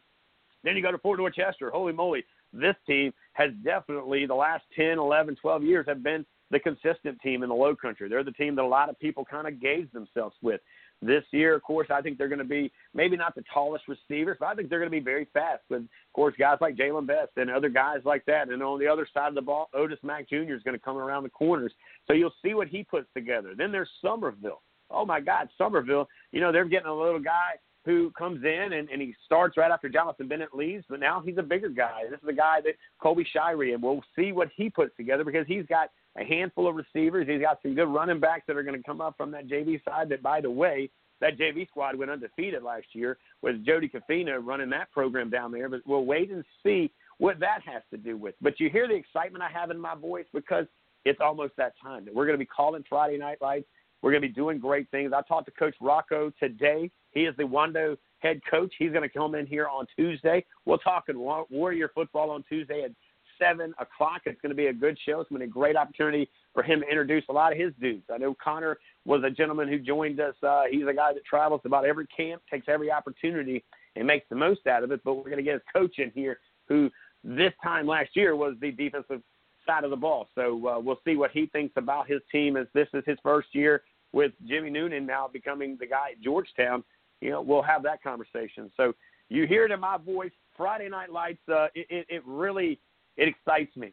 It excites me. And for you guys, of course, uh, you know, uh, some announcements are going to come out with Southern Sports Central here soon. So stay tuned uh, to some of that stuff as it gets a little closer. We'll have that conversation. I mentioned 25% was the number that the University of South Carolina, by the way, was going to uh, allow in their stadium. So for you guys who are trying to do the math and you're looking at it, and by the way, in that stadium, they're hoping this commitment stands because they did just pick up the number one ranked dual threat quarterback in the country coming out of Georgia. And that, of course, is Gunnar Stockton. He committed to the Gamecocks uh, not long ago, I think a few minutes ago, matter of fact. Uh, that's a huge pickup for the Gamecocks. Uh, but when it comes to the fans in the stands, what does that look like for South Carolina? That's about 20,000 fans. That's a lot of fans, but nowhere near. If you're a Gamecock, that's nowhere near what they're used to rocking, doing their thing. Uh, 25% seems to be a very common number that I think you're going to start to see around the country. Why do I think that? I know Clemson will probably up it up to 25. They were at 20 at one point, but this is also coming out about an hour ago. Oklahoma State will, ox- will actually also go approximately 25% in their capacity in their stadiums as well. So you're looking – and again, I think this is a moving target as well, Eugene. I think you'll see some things kind of happen here. You know, you'll see a few schools, maybe if these numbers start to decline, there will be adjustments made throughout the season. And that's why I'm very proud of the state of South Carolina. I'm very proud of uh, my fellow South Carolinians who are wearing these masks. It's an uncomfortable feeling. It's hard to breathe. It's hard to do things, but it's a very selfless thing to do because it isn't always about just you. It's about you and those around you. And you're seeing that we're starting to slowly get these numbers down. And I think there's multiple reasons why. And I don't want to get into the devil's advocate there, but it is what it is. The numbers are down. We like the direction we're going. If you like this and you want more, then do better and we get more. Right, Eugene? Yeah, I agree, man. You know, you got to keep the thing is, you know, while we we are positive, we're happy. You know, we're we're cheering. You know, kind of a little bit under our breath because we don't want to be get too excited. We know what it feels like to get excited. You know, we were excited a couple of weeks ago that football was going to start on September 11th, and then that got pushed back a couple of weeks. So, you know, we want to be positive. We want to be excited, but we want to temper our our enthusiasm a little bit just to uh, make sure that we don't, you know, go out and get crazy and do some crazy things and uh, make those numbers move the other way. Because right now it looks like you know if we can keep at least keep doing what we're doing, uh, whether or not you agree that we're doing everything we should or shouldn't or whatever. Right now the numbers have been on a decline. You know there are charts that's been declining for over two weeks now. Uh, you know so let's just keep it going that way. Let's don't do anything to risk it. You know bumping up even a little bit, going up the other way. Let's just keep that trend that downward arrow and uh, keep it rolling. Now, talking about keeping it rolling, we'll, we'll roll into the Big Ten here. Is uh, again, if you'd like to join us right now, you can do it live for the next, uh, let's say, uh, 12 minutes. As we're going to keep the lines open until 7:30. You can call in now at one three two three seven eight four nine six eight one. That, of course, is the Tip Farm hotlines, and you can, of course, chime in on any of these topics or bring your own topic to the table, and we'll get into it with you here on Southern Sports Central. But the Big Ten, of course, there's a lot of rumbling. There's a lot of upset folks. There's some uh, coaches who uh, don't understand how a commissioner decided to make a very unfavorable decision that has affected everybody. Now, either is going to look like the hero, and I don't want to say the zero because I, I, I don't want to get into that conversation. I don't really want to label that, but he's either going to have one of the greatest decisions he's ever made, or this will go ahead and say we're going to do the worst first in his time as a commissioner of the Big Ten, Eugene. But you start to put this thing together. I know the Big Ten Conference is uh, beginning to put together a plan for both basketball and football going forward. And of course, after postponing their football season, but still allowing student athletes to remain on campus, work out with their teams. Football is uh, now being discussed as a winter sport. And in South Carolina and in the coastal or in the southeast, that's not as big a deal because it doesn't get as cold. But, ladies and gentlemen, let me introduce to you a real winter when you get into Nebraska or when you get into Northwestern. Could you imagine going into an ice bowl, which you've seen that being talked about with the Green Bay Packers? That's the real life in Wisconsin. Man, I couldn't imagine February football that's a whole different type of winter football, Eugene. Go play a game in Minnesota. I think that's about as far far north Division One team you can get. You know, now, imagine playing at Syracuse without the dome in January right. and February. It's not going to be fun, man. Because you know, I mean, there's a reason why. If you want to look at it this way, there's a reason why all the bowl games are, except one, are played in a certain climate at that time of the year. You know, so if if you just wonder why, just look at look at the bowl games when money's tied to it and getting fans there. Uh, you know, Florida probably hosts the most of them. There's a reason why, because those games are played in January, you know, in December. You know, a lot of people aren't going to travel. I think there's two exceptions. Boise still hosts a bowl game, and oh, by the way, seems like every time you watch it, you don't get to see that blue field because it's covered in white snow. Uh, you know, there's the bowl game up in um, played at Yankee Stadium. You know, same mm-hmm. thing. The Pinstripe Bowl. Right. Yeah. You know, and a lot of players, I think a lot of players have issue with playing in that game. Um, sometimes because it's so cold. You know, Spurrier talked about that once about going up to play uh, in the cold when he was coaching the uh, now defunct league. You know, and he had to go out and play a game in Utah. And he said, "Man, mm. this is just going to be different. We just may not be able to throw the ball." so, you know, Spurrier, that's a little bit out of his element. I think he was taking a positive approach to it, but you know, I just man, I just can't imagine eh, playing a game in Minnesota in February. I know the NFL does it, but then again, you know, they're in the dome in Minnesota in February. So, you know, but, like I said, Green Bay probably is a better option. Right, but I wonder if, if, if, for example, I wonder if they do start to utilize that that that actual venue to be better than uh, to have that opportunity for safety reasons. I mean, there's a lot of reasons. Again, football, you know, up north, they they laugh at us when we put on a jacket when it's 65 degrees. You know, they they laugh when you know we do certain things that we do because it's a different, you know, it's a different attitude, it's a different longitude, it is different culture wise. Uh, you know, but Shreveport, Louisiana, hey, look, it's in the South, and ain't no party uh, for bowl season either. All right, I can tell you that. That was one game that everybody's like, oh crap, you got to kidding me. You guys just want to stay home? You guys really want to go to Shreveport? We can just stay home, man. I, I don't really want to go to Shreveport, Louisiana. There's nothing over there. I mean, you know, so there are those games, and then you know, for me, when you talk about bowl games, you, you know, I've always wondered in the Bahamas, man, I, and I and I'm sure that the, the Sun Belt, aka the Fun Belt, and their conference appreciates having their games down there. But I've always said, man, shoot, if you're going for big money, brother, that ought to be an SEC versus an ACC game. And you know, like I know, man, people would travel in packs. They would make most of their revenue up over a week span of having two teams from the SEC, and it could be the bottom tier of the conference or the top tier because both of these fan bases travel extremely well.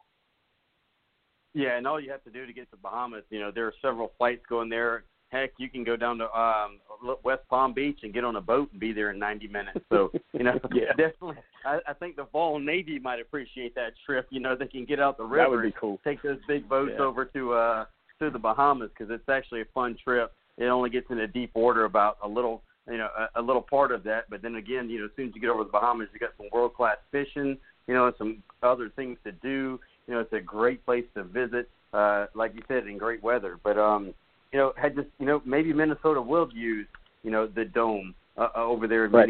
Minneapolis, but you know th- then again you know they're they're leaving campus to go do it. You know then what does Ohio State do? Because they, there's not right. a dome, they you know they're going to play in their stadium. Well, they're going to play at Cleveland. Well, Michigan, exactly. Michigan State. Michigan State's even more north than Michigan. You know they're kind of right. up in there going towards that peninsula area. Uh, I just you know those guys, you know, Northwestern, they're probably not going to have many students there anyway. Uh, you know, and that's probably going to be about the time that uh, they're studying for finals and things like that. So yeah, there's a you know, but then, yeah, Illinois, that's going to be another Champaign's another cold area. I mean, all these the, the Big Ten is just one of the coldest areas, and most they receive the most snow of anywhere in the country, and yet they want to move their games to December, February, January, you know, January, February. To me, it just I don't see it. I, I think that you know if they're going to try to make this much effort, I think they probably which should look at you know like a lot of people say you know y'all need to look at what other people are doing, do it the right way, do it as safely as possible. If kids need to sit out, let them sit out. If kids don't right. feel comfortable, that's okay too. Don't force them to, but also give you know a chance to play because you know I don't think it's done yet. Uh, I know six schools have already said that they're exploring other options and I think they have big enough programs that they can explore other options. And at some point, I think if they get enough votes uh, from the big boys in the conference, that the commissioners going to have to move that way. You know, I just hope whatever they do, it doesn't it doesn't mess up the Big Ten. You know, I mean, I, that's just me. Big Ten football is historical football. I don't want to see this conference take a hit. I don't want to see this this conference uh, fizzle down. I, I don't. I just don't. I don't like you know, you, you saw that with the big, that what that was it, the Big East, that they did that thing, and and that was fine because they weren't one of the big boys uh, per se. At least they had some big teams in there. They had Virginia Tech, they had Pitt, they had Syracuse, they had Miami. You know, they had some big hitters that are now part of the ACC. But I just don't want to see Big Ten football uh, fizzle down because one guy makes a decision. And you know what? And, and again, are you sitting in his shoes? Are you at his dinner table? Are you there in his prayer closet? Do you handle the stress that he handles? Do you want you know, there's a lot that goes into it. And as much as I know, I, I give, you know, the commissioner, you know, Singleton here in the state of South Carolina a little bit of hard time, a little bit of grief. At the end of the day, my heart goes out to the guy. It's got to be a tough decision to have that on your on your shoulders. You don't think for one minute Coach Elliott, the head football coach at Georgia State right now, isn't feeling some kind of way about that kid from the state of South Carolina that's a freshman. He looked at that mom and dad. He said, "Look, I got him. He's on my watch. He's my kid. I'm going to make sure he's taken care of. I will make sure he's good. I know you know, a lot of us know Coach Elliott because he's a South Carolina guy. He might be coaching, playing, doing his thing, but at the end of the day, he is a Palmetto guy. He is from our state. He, I can promise you, is having a heavy heart right now because one of his dudes, one of the guys that he promised somebody's mama. You can tell anything you want to the daddies, but when you get a mama upset, brother, that's a whole different type of conversation. But I can promise you, knowing the man that Coach Elliott is, he's having a heavy heart. He's probably dealing with it in his own way right now. And, and again, you know, I, I've had some some conversations back and forth via some texting uh, with Carsado, the quarterback that we're talking about. He's in good spirits. Things, you know, we're going to keep him in his pr- our prayers, and the good Lord, I know, will take care of him from here. But I still have to try to not let the dogs out on the commissioner of the big the big uh, the Big Ten, the commissioner of the South Carolina High School League, uh, anybody else. Because again, until you walk a mile, hell, walk three steps in somebody else's shoes, you don't know what they're going through. You don't know what's going on. And I know it's got to be a tough decision, Eugene, to know that you've got that many men and women, and we're just talking football. This commissioner is in charge of every sport across every campus that is related to the Big Ten, right? That's like the athletic director overall, and he has got or she has got whoever it is has got to make the best decision with a crystal ball that really never exists and say, here's what's got to happen. And again, when you put college kids in a college environment, they're going to be college athletes are college students. It is what it is. You saw it at Notre Dame. You saw it at North Carolina. You've seen it at other campuses when these guys go out. Hell, you, you heard, you know, on Tuesday night where he called the bar, like, what was it called? A, Flora-Bama or whatever it was there, where they were meeting down there doing their things.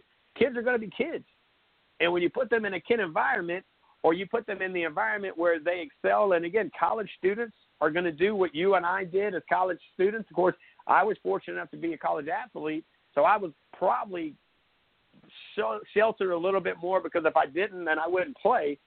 But you know, as far as anybody knows, because you had a lot of different roles that you played in the athletic field, doing things that you did with your major that you understand that they watch us like hawks. They know where we are most of the time, but it's the time they don't know is when, well, things happen.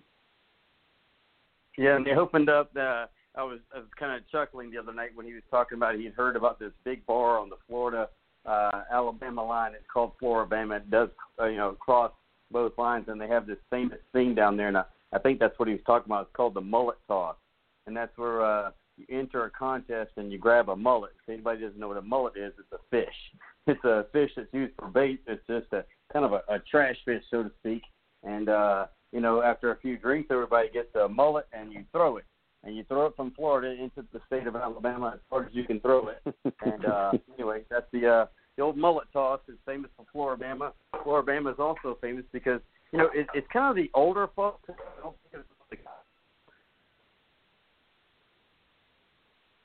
for uh, uh, spring break, so it's kind of the older people. You know, I, w- I would say our age, not necessarily the college kids, but uh, you know, sure. so I, I'm assuming that's what he's talking about because it's a pretty big thing. I mean, they have very large uh, concerts. You know, everybody from Kenny Chesney and Jimmy Buffett to some of the hip hop stars, and you know, it's just it's just kind of one of those venues where you know they kind of wild it out at the end of the summer, so to speak. But you know, if that's caused a spike, you know, definitely people got to look at that and say, look, you know, right. uh, I know a lot of people say, well, you can't drink with the mask on. You know, I only took it off to drink. Well, probably not because we've seen pictures of, you know, locations throughout the the country. A lot of them in the southeast where people were massively gathered in bars and not too many people had masks on. I've seen it at, you know, from anywhere from Arkansas to Myrtle Beach. And so, Hmm. you know, in a sense, you got to start blaming yourself. You know, I put that out there on social media the other night, and that's, people don't like it. But like, you know, when when someone says, "Well, my parent went out to the bar and and whatever karaoke night got COVID and passed away," and they were trying to blame a politician, and my thing was, you know, at some point in this country, we got to take personal responsibility. Somehow, personal responsibility has gone. Mm. Whether it's you know, Daddy, you know, coaxing Johnny and patting Johnny on the butt and tell him he's the best baseball player and he didn't make the starting pitcher, so we're gonna start our own travel team so he can be a pitcher. No, you're not teaching personal responsibility, and that's what people got to realize is if you whether or not you agree with COVID or politics or whatever, it's still personal responsibility. You still control your actions, and if you want to see this and you want football, make a personal choice not to go do something that creates risk. It's risk assessment, my opinion.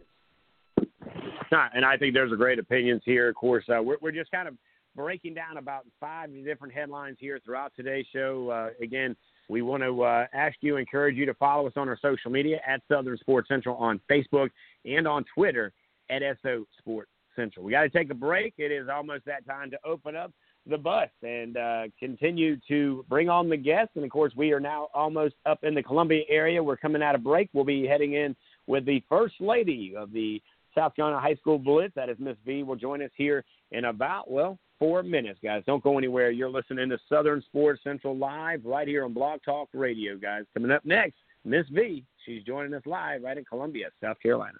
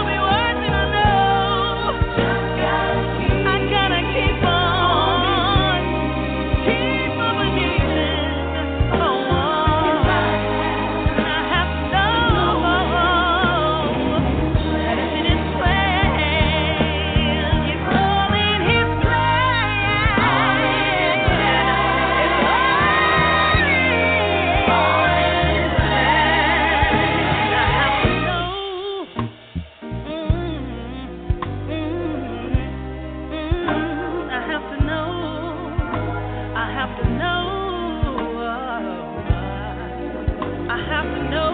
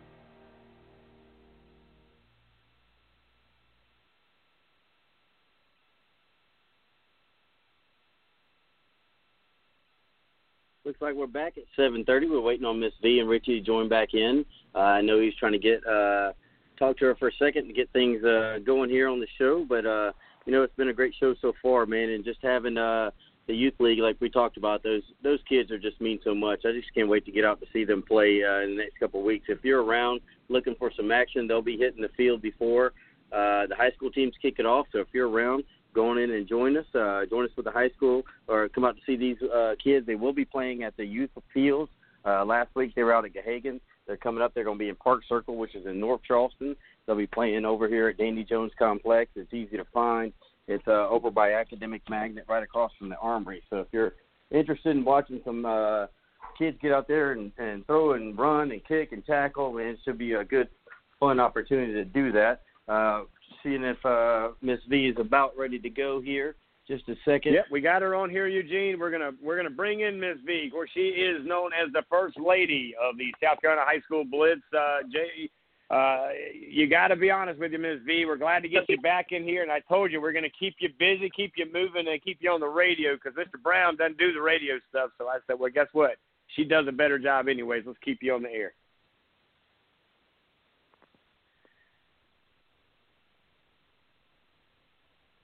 How about it, Miss V? Are you with us? Yes, I am.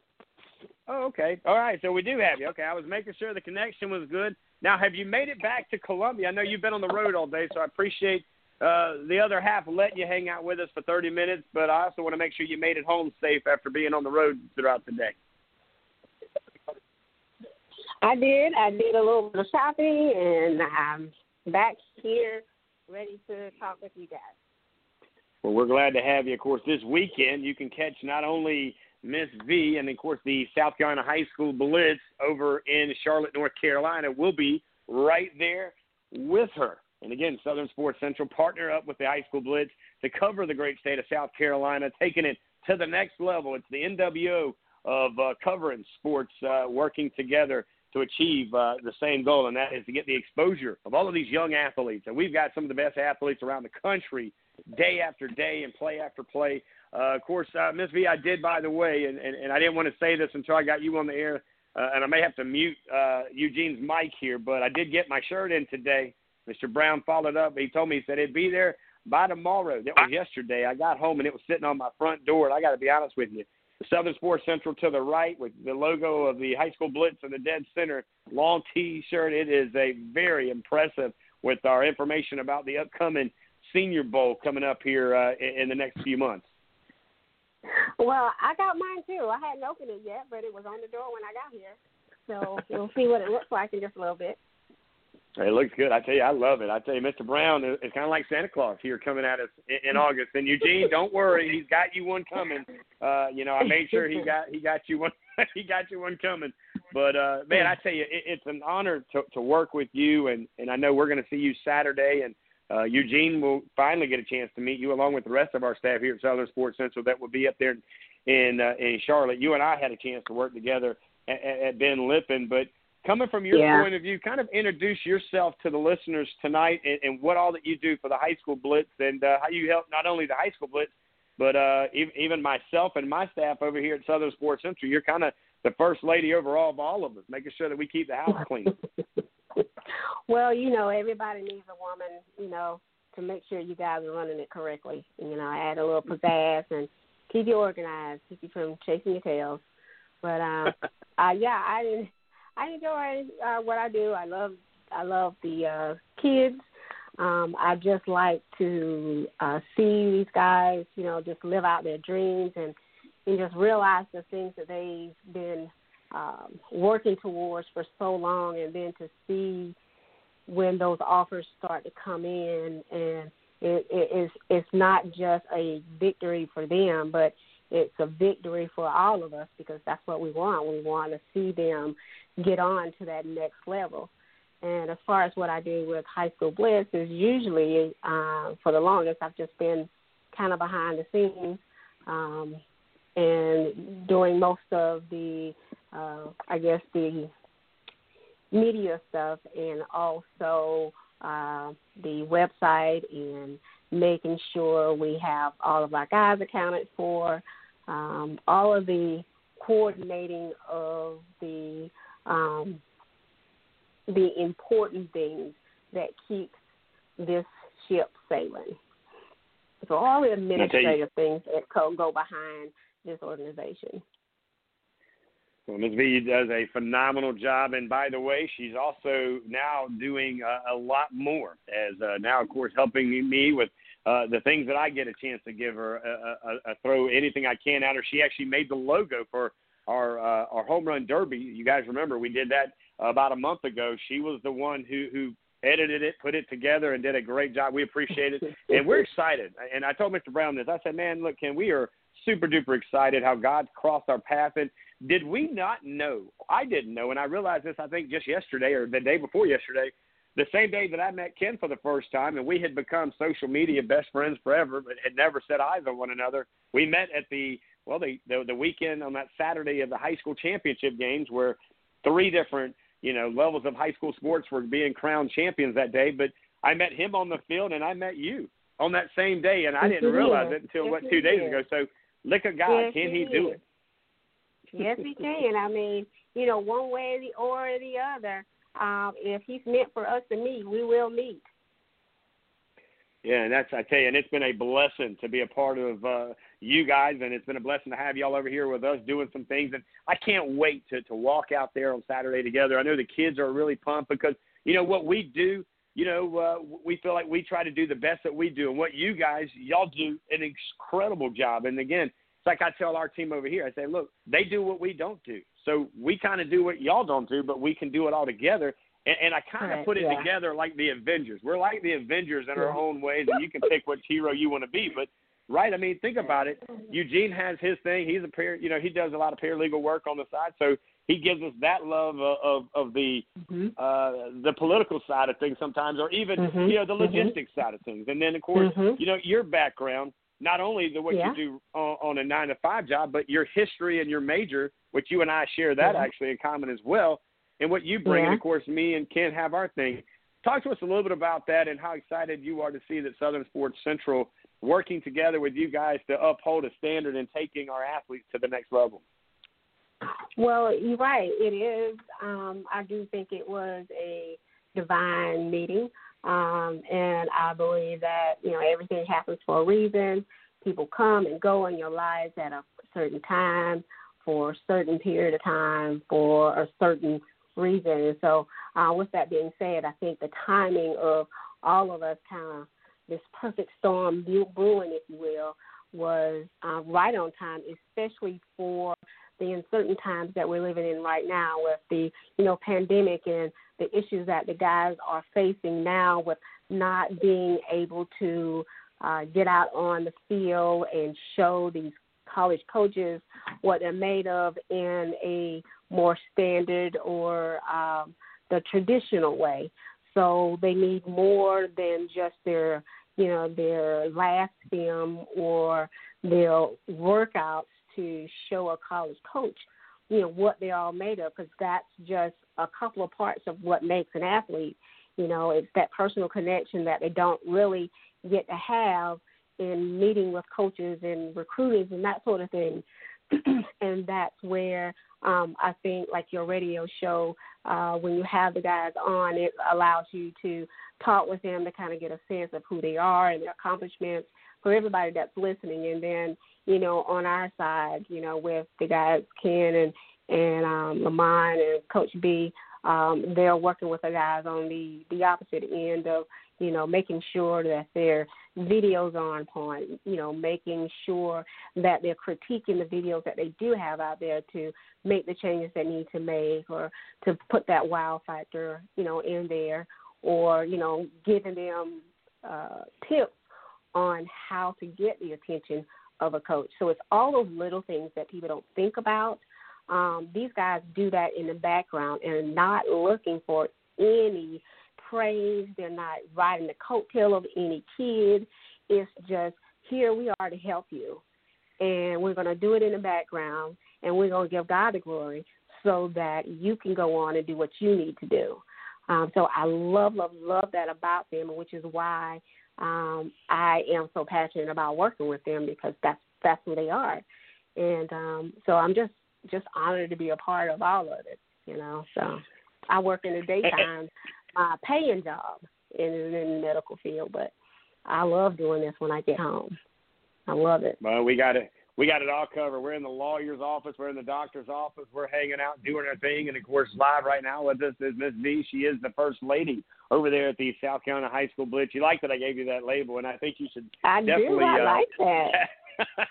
I like and there's that. a lot. Look, there's a lot more to it than that. So I'll just leave it that. You can open that door if you I want. like but I'm going to tell you this: it is a blessing to have you, and and you hear the music that we had coming in here with you, and and we do. Oh, we we yeah, I lead our did. by God, right?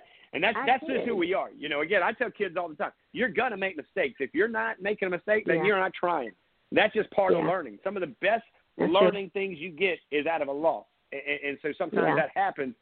Now that being said, let, let's talk some football. Let's talk some kids, and, and you've been doing a great job with a lot of videos I've seen.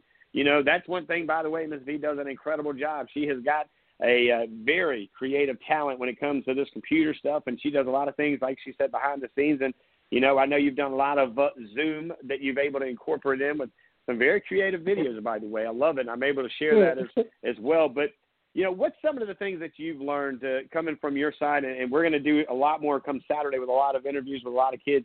But but what's some of the things that Ben Lippen that you learned is that one camp we went to, but you've also reached out to kickers I've seen and some other ones. What's kind of what have you taken out of the last three or four you know months or last at least four or five six weeks? Well, it, I, what I've taken out of it, because I tell the guys before we get started, before we're, you know, when before we're recording, that um, this is not a typical interview. It's not something that you got to make sure that you have the right answer to, or even an answer at all. Um, it's just to get to know you as the person, you know, because you'll get enough videos, or excuse me, you'll get enough interviews from the quote unquote real reporters and everything about your stats, about you know your year, about your position, and all those sorts of things that they like to talk about.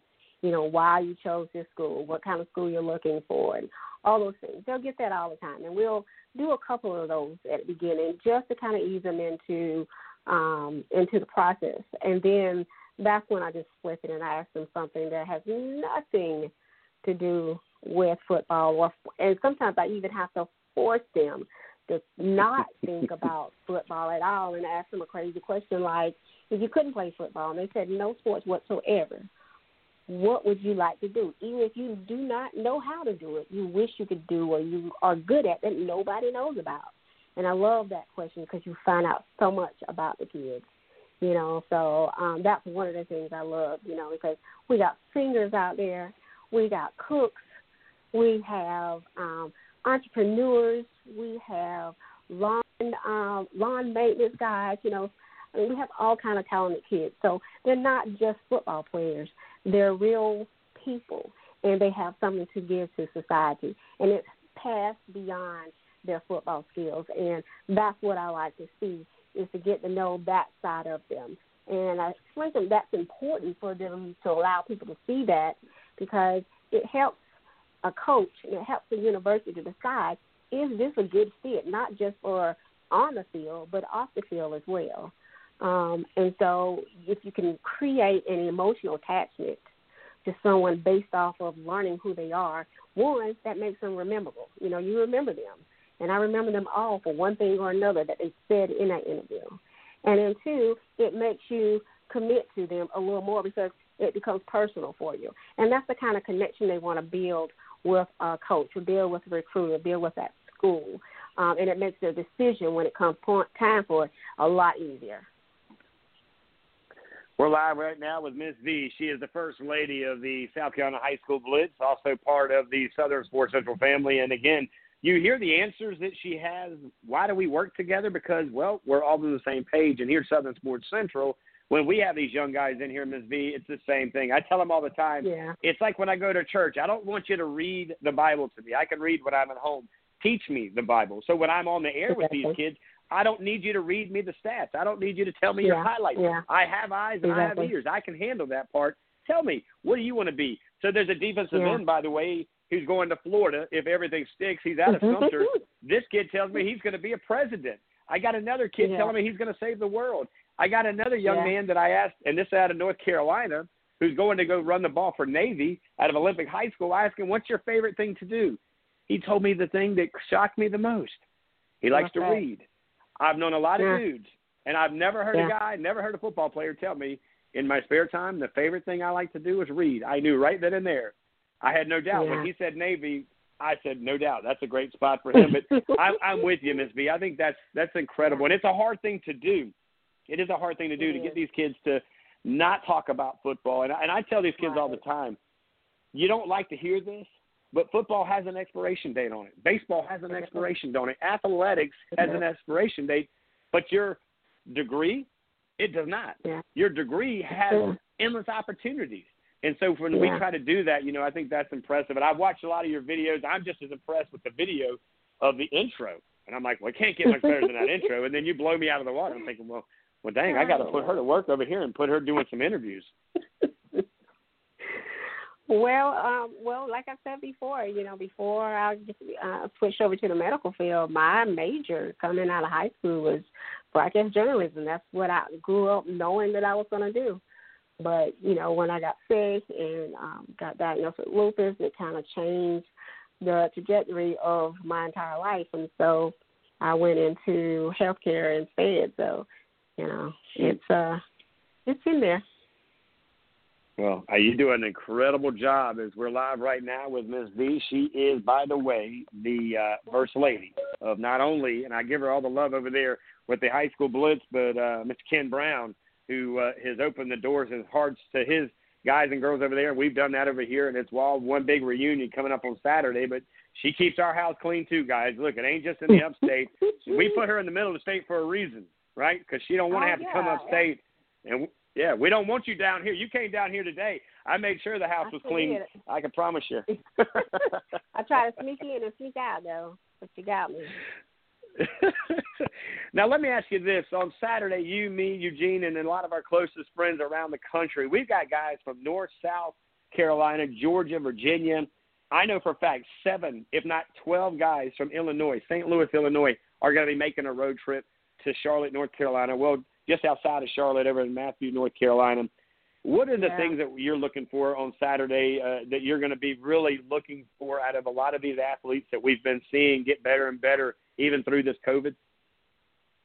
Well, there were some um, some camps and showcases that um, Ken has gone to that he's able he's been able to get you know some film on from you know different uh, kids and everything and but the the two positions he we need more film on of guys is the defensive backs and wide receivers. Um, so uh, he wants me to make sure that I look at those guys uh, you know, first. And of course, you know, my eyes are gonna go to who is ever standing out. So if it's a if it's a defensive back, then great. If it's a wide receiver, that's great too. But my eyes are gonna go to the guys that I'm seeing, whether it's out of the corner of my eye or make me cross-eyed, whatever, that's gonna stand out. And and it's not and and and it's not so much how well they're doing it, but it's their whole presence.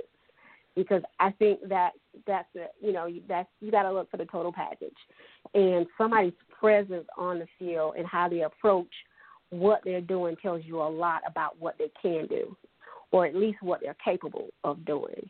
So um, that's what I'm going to look for. I'm gonna and, and they'll know because I you know you I'm all of four feet well maybe a little bit more but I will go up to you six, seven, it doesn't matter, and tap you, you know, on the small of your back, on your kneecap, wherever I have to tap you, and say, hey, I just saw that. That was awesome, and you know, that's just.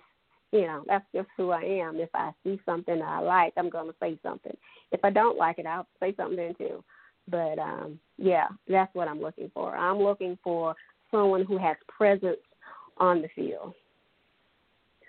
No doubt about it. We will be up there live on Saturday. We're going to be broadcasting live right here on Southern Sports Central. And, yep, you know it. She's going to be joining us live on the air throughout the day. It's going to hopefully be a breezy day as it was about three weeks ago when we were there in Charlotte, North Carolina. It was hot, but the breeze coming through that complex was on point, on time. It was a little bit harder than I thought it was, and uh, thank God I've got some sleeves for uh, Saturday, and I hope that you got some sleeves as well there, Ms. V.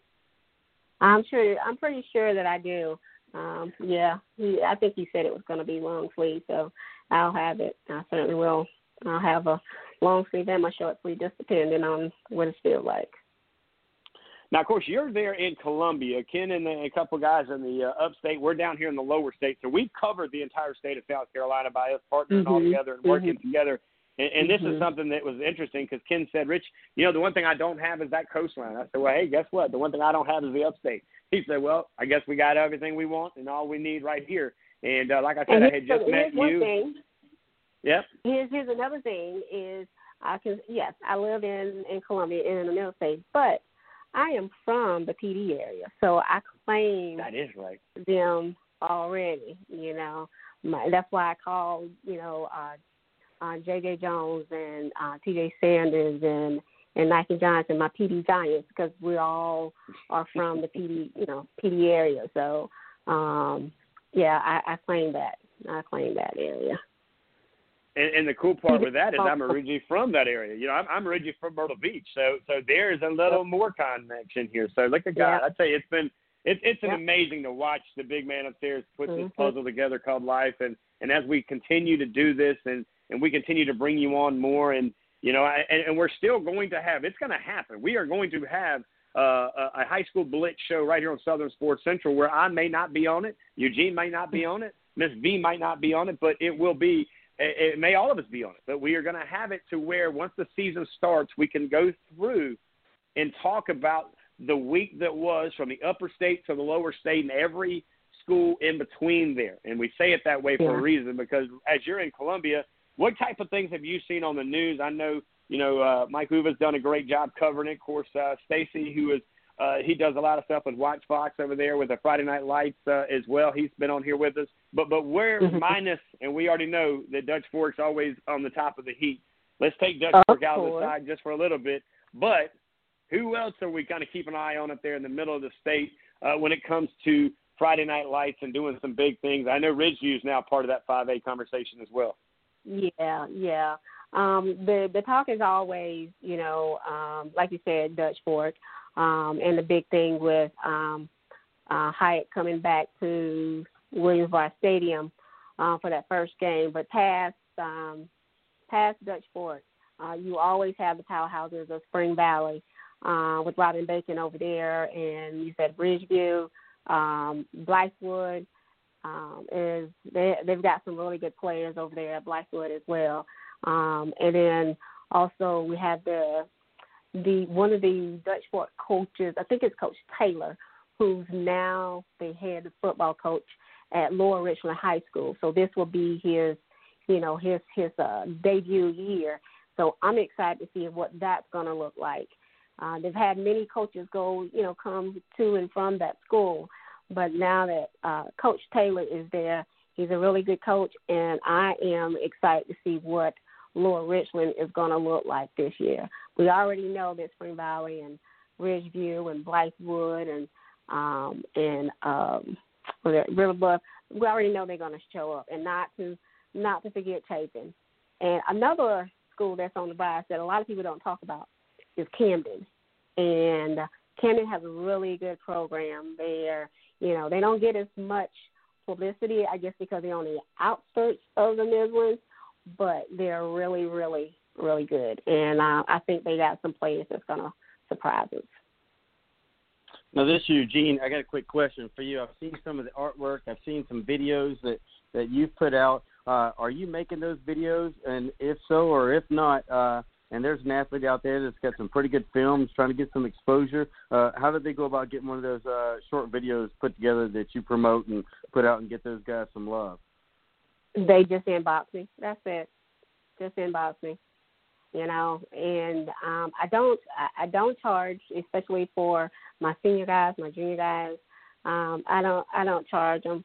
Um, I do have some kids like eighth grade, and I was like, baby, check me out in a couple years. No, no, no. Um, but no, they just they just just inbox because I do this not to make money.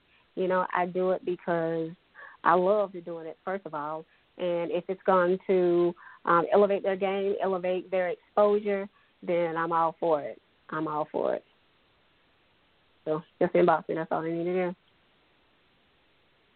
Thank you very much, uh, Miss V, and just wanted to say thank you for coming on. Uh, Ricky covered most of the things. I just I've known some people who were seeing some of those videos you put out. They were just really in love with those, and was like, man, I got to get one of those. You know, that's kind of that might help me get to the next level. You do you do such great work, but uh, just want to thank you for your time and and for joining us and for all you do for the kids uh, throughout the state. And uh, I'll hand you back over to Richie. All right, thank you. I, I look forward to meeting you. No doubt about it. Eugene will be up there with us. We're going to have, uh, well, Dr. O, Otis, of course, he'll be with us. And I've got another gentleman that's going to be joining us here uh, in uh, Saturday. That's going to be over at Matthews, at, right outside of uh, Charlotte, North Carolina, at the Carolina Experience Showcase. It's going to be one heck of a opportunity, guys. And I hope and pray that you guys took advantage of these right before. I know Dorchester County, you guys are going to be going to practice starting on Monday. This is one more opportunity to get a work in. And it's not always about getting, you know, uh, see how fast you are, to see how much of this, that, and the other. This is going to be, honest to God, this is going to be some of the best of the best. So you will see what you're like because I know for a fact there will be some of the top athletes ranked by rivals, ranked by the guys at 24 7 that will be at this camp as there was just three weeks ago, and as there was at a few other camps that we were actually at at the Infinity Camp in Columbia, the same one over in Atlanta. So, with that being said, Ms. V, thank you again for uh, everything. I look forward to continuing to building uh, this relationship. I promise you, we'll keep the studio clean in multiple ways, by the way, and we'll continue to do right. things the right way. we can, we promise you that. I got Eugene tucking his shirt in now, so we're good. I, I think we're on point. I think we'll keep this thing running. We'll see you, if not before, we'll see you Saturday morning. Okay, I look forward to it. Always a good time. There you go, ladies and gentlemen. And like that, the first lady of the high school, well, South Carolina High School Blitz, uh, Ms. V, joining us here at 7:30 for our segment brought to you by Gern's Pharmacy, right here in downtown Summerville. She does a great job, guys. I got to be honest with you. You know, she says she's like four foot and some change, but I'm going to tell you what. When she walks on that field, automatically the respect is given as if you know that who's running the show. She does the same right here on Southern Sports Central. So we're just blessed to have her a part of what we do is uniting two companies with one vision to accomplish what? One goal. That's what team is all about. I can be the offense, the defense, doesn't matter. As long as I'm on the field, I'm happy to be a part of it. So we do have to go to a break. When we come back, we pick up the bus somewhere in Atlanta, Georgia, where we're going to be hanging out with the guys from 24 7 Sports and a good guy who has been a part of Southern Sports Central, man, for quite some time. And we're going to give you that story of how we all got connected. And it had a lot to do with,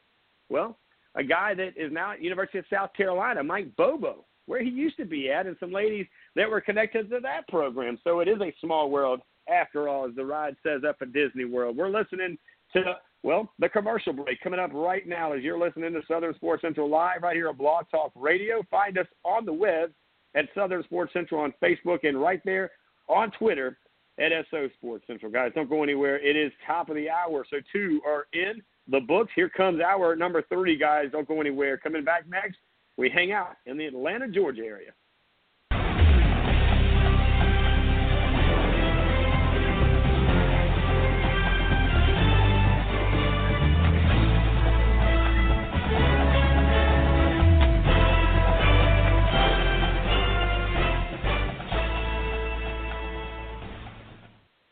Welcome back, everybody. Hour two. What do you do? It's in the books. It's closed. We're in hour three. We want to thank the First Lady of the South Carolina High School Blitz. That is Miss V, keeping us clean, doing the things that we need to be doing, and making sure we're doing it the right way. Now that we've partnered not one but two great companies together to accomplish one goal, that, my friends, is what it's all about. Is the South Carolina High School Blitz and Southern Sports Central coming to you as one, and it's going to be an incredible hour three. And why not? Because I'm going to bring in a good friend of mine, a guy who has helped me. We'll get a little bit better day after day, and that is Mr. Ben Moore. What's up, Dr. Ben? How's life in the ATL?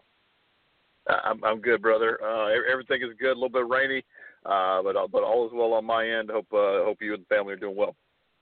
we are doing phenomenal. But before we talk some uh, other business, uh, let's kind of give our listeners an opportunity to to kind of put this thing together because Mike Bobo, oh by the way, was at Georgia forever. I think he was there for 30 years. I felt like he was the quarterback in Athens forever and ever. Amen.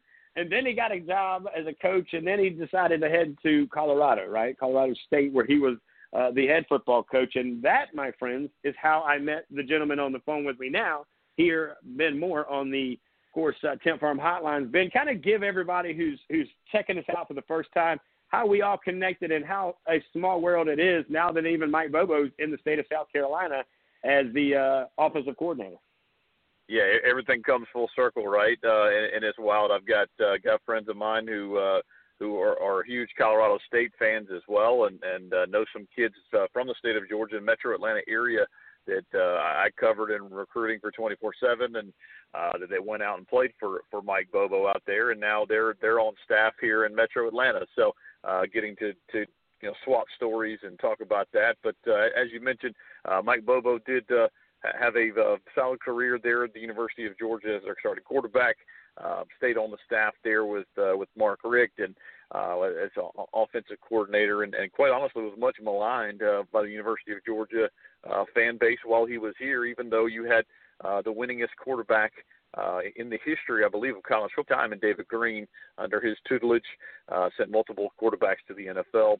Uh, then you know it came time to to uh, run your own show and, and getting his opportunity. He went out to Colorado State, took his family out there, and and uh, just uh, for a variety of different reasons didn't really work out. And uh, he, he's back in the SEC, and, and uh, I know he's he's excited to uh, to to try to get the season started in in uh, in Columbia as well with his good buddy and uh, and uh, fellow uh, UGA alum uh, Will Muschamp.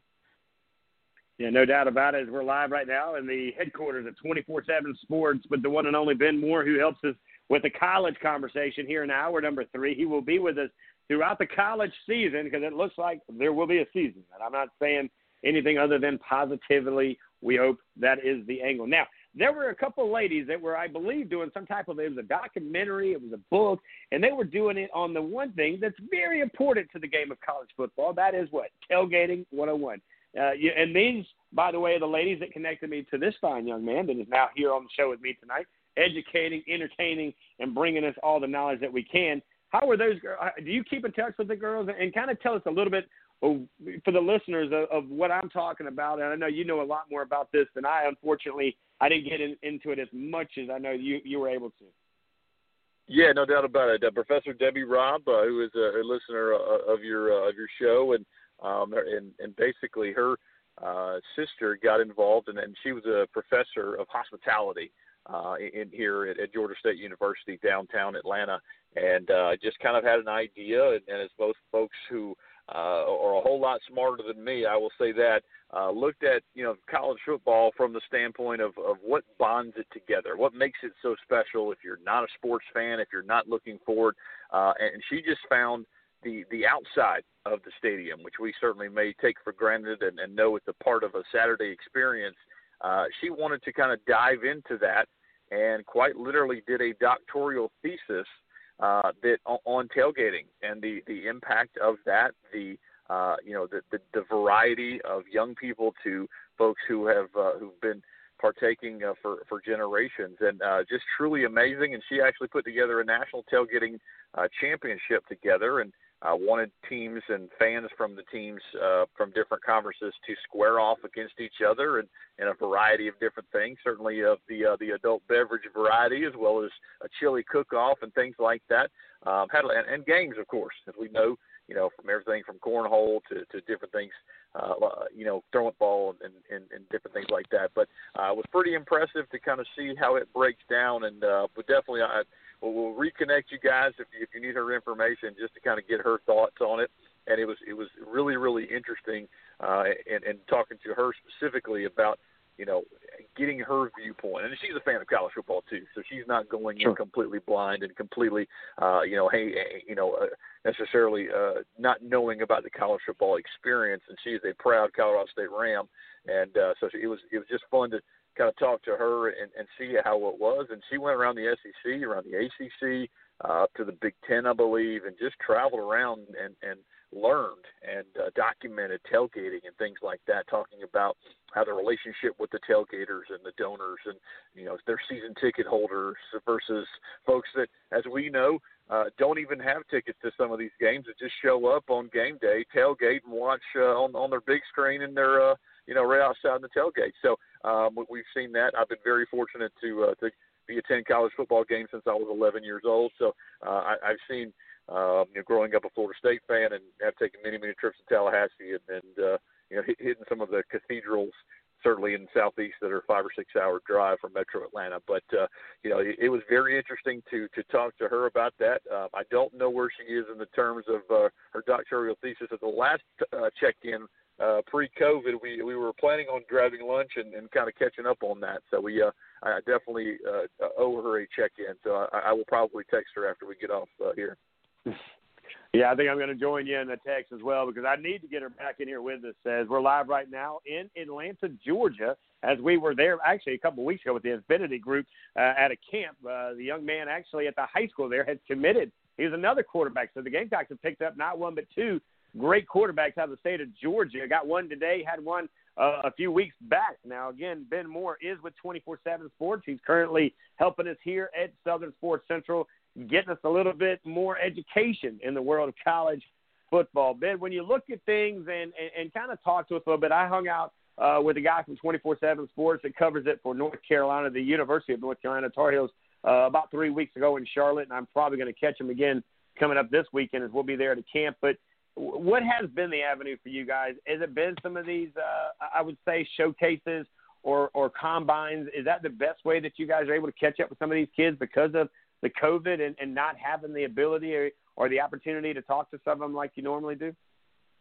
Yeah, there's there's no question, and you know we we do still try to you know open the avenues of communication, and and what um, it, it's been very very difficult. Uh, you know just how, how the 2020 class uh, you know ended uh, so abruptly there, and, and even uh, kids now looking into 2021. And as we know, um, and, and I'm sure you covered it in previous shows as well, uh, you know, it really is a state-to-state decision on uh, you know high school football and if they're going to have it. And um, I saw with the state of North Carolina, um, there's several prospects who have basically come out already who have committed and saying, hey, look, we're going to just enroll in our colleges in January. We're not going to play spring football. We're going to go ahead and get a jump in. Uh, the Charlotte uh, newspaper did a did kind of a rundown of, of some of their top players as well. Um, and, and it's really, really a difficult situation because I can tell you, uh, in covering recruiting uh, for for more than a decade, uh, it's one of those scenarios where you always find those kids who maybe were either underutilized or maybe out of position as a junior year. Uh, in between their junior and senior year, they gain significant weight, kind of find themselves. The light clicks on at, at a, a variety of different positions, and they their senior film and their senior season really pops. And there's those kids who have those, that opportunity who go from having zero offers and not necessarily being rated or on people's radar to having major college offers. Um, I, I know a guy uh, Hunter Atkinson was a guy here in the metro Atlanta area who was about a 205 pound tight end prospect and, and played basically, uh, you know, got kind of that outside. And you look at him getting off the bus, and he, he wouldn't really, you know, you, you probably look the other way. Um, and he ended up blowing up after a senior film, being 235 pounds and one of the top tight ends in the state of Georgia a few years back. Uh, he signs with the University of Georgia after quite literally only having probably four or five offers midway through his senior year. So he just saw it explode, and uh, he was uh, recently signed as an undrafted free agent with the Atlanta Falcons here in his hometown, uh, home city of Flowery Branch, Georgia. So, uh, you know, it's it's those kind of stories where you look at it and you go, okay, what are those kids going to do? So they have to do things like, like to your point, going to a showcase, going to you know an MVP, MVP camp, which is put on by Rusty Mansell. Certainly a name to know for folks um, that are looking to get out there. I know Rusty's uh, doing uh, doing more MVP camps and planning to do more in 2020, and just allowing these kids to have opportunities um, you know, to get their names out there because there are college coaches that reach out to folks in 24/7 who, who in, in the network and they say, all right, so you know, wh- where are we looking here and and who looks good, who's this and that and the other because the college coaches now they've kind of got the shackles on. They can't go and travel out and go see can uh, games themselves. They can't have kids on campus right now. Um, the NCAA continues to push that back, and and uh, if I had to guess, I'd probably say that uh, prospects won't be allowed to attend home games either for the foreseeable future. So how do you really know uh, what these kids look like other than film? And I think that's the biggest thing that I've been trying to talk to parents about, trying to talk to prospects about, is just film your kid doing anything. Film them out in the backyard, running, catching passes, doing speed work, doing drills. Uh, ensure, you know, if these kids don't have 24/7 profiles, tell them to reach out to me directly. Happy to help them with that, as well as our, our fine folks in the network um, that cover these these sites. Uh, because it just makes it more credible for these kids. You can put it all in one place. You can have their Twitter profile right there, film right there, updated height and weight I talked to a kid this morning uh, who, who basically hadn't had an update, didn't know how to update his profile, and he had gained two and a half inches and gained about 15 pounds since uh, you know a year and a half ago. So uh, when he was in, when he was in camp, so um, it's things like that that just you know when when you pop it up and you want to have the film on it, and I keep, telling uh, parents and coaches and everyone alike, make sure your film is updated from last season, and if it's not, go find your coach and make sure that film is updated so you can send it to as many college coaches as possible and get an opportunity. Good stuff as we're live right now with Ben Moore, 24 7 Sports, coming to you live out of Atlanta, Georgia. He does it some of the best I've seen, and he's always on time right here on Southern Sports Central. He covers Georgia State. We'll cover that with him before we get him out of here, but we got a lot of other questions that we need to handle first before we get into Coach Elliott and, of course, what's happening over there in uh, Georgia State football. Now, that being said, of course, I've had a chance to work uh, really closely with Daniel Wilcox. He is a former Georgia State staffer, if I'm not uh, mistaken. He went to Georgia Military College, went to App State, played in the league for a while, but he's part of the Infinity guys that were in a camp just about three weeks ago, right outside of Atlanta, where we were able to get in there and uh, showcase a lot of talent. I mean, a lot of talent. Now, when you look at this, and I know Ben, you said to get as much film as you can, but shouldn't you, you? I would say encourage if you're a coach, encourage your kids to go to these style camps because it's not just the the recruits that may or may not be watching on a live TV or what have you, but it's the amount of film that you're able to get by going against. You would think, and I would know, you and I both would know probably that it's probably the best talent around. You're going to go against guys that are your age, that are your classifications, and maybe better, maybe not, but it's going to be a lot more real live than it has been in the last three or four months. Yeah, there's no doubt about that. I think you know competition again. You, you raise your level of play. Um, I, I think it, you know there's there's a lot of times kids uh, you know they they always want to go against the best. You find out the kids who uh, you know who who uh, who understand the the level of competition they're facing. Uh, listen, you know, as a as an 18 year old, uh, you know, I was a guy who thought I could go and, and, and play uh, college basketball Division One level and had big dreams to do that. Uh, when I showed up and was a walk on for uh, you know for Georgia State uh, way way back when, uh, I learned real quick uh, the first workouts that wow, uh, this is going to be a little bit tougher than I thought it was, and, and you see that too in these camp settings. Um, but it also you, you have uh, opportunities to to get better and know that and say, hey, look, you know, it's not always about the guys who are the most physically, uh, you know, athletic or have the athletic gifts. Um, there there are little tricks. There's things that you can learn, uh, you can watch, you can go, and and uh, and I do know Coach Wilcox, and and he's a, he's a great guy as well has continued to uh, to do big things and will continue to do big things as well. I know he has worked uh, before in the past with the scouting department for the Baltimore Ravens. So you're quite literally talking to a former NFL player and someone who has played in the league uh, who didn't go to a big school. You know, he he went at, back back to App State when when App State was uh, Division One Double A, and, and certainly they had a tremendous amount of success there and had an opportunity in a long career in the NFL as well. Um, and you know, the the more coaching you can get uh, the more information you can gather, and certainly the competition level. Uh, if you can attend one of these camps, I mean, it, it's worth it. I tell you know parents and kids all the time.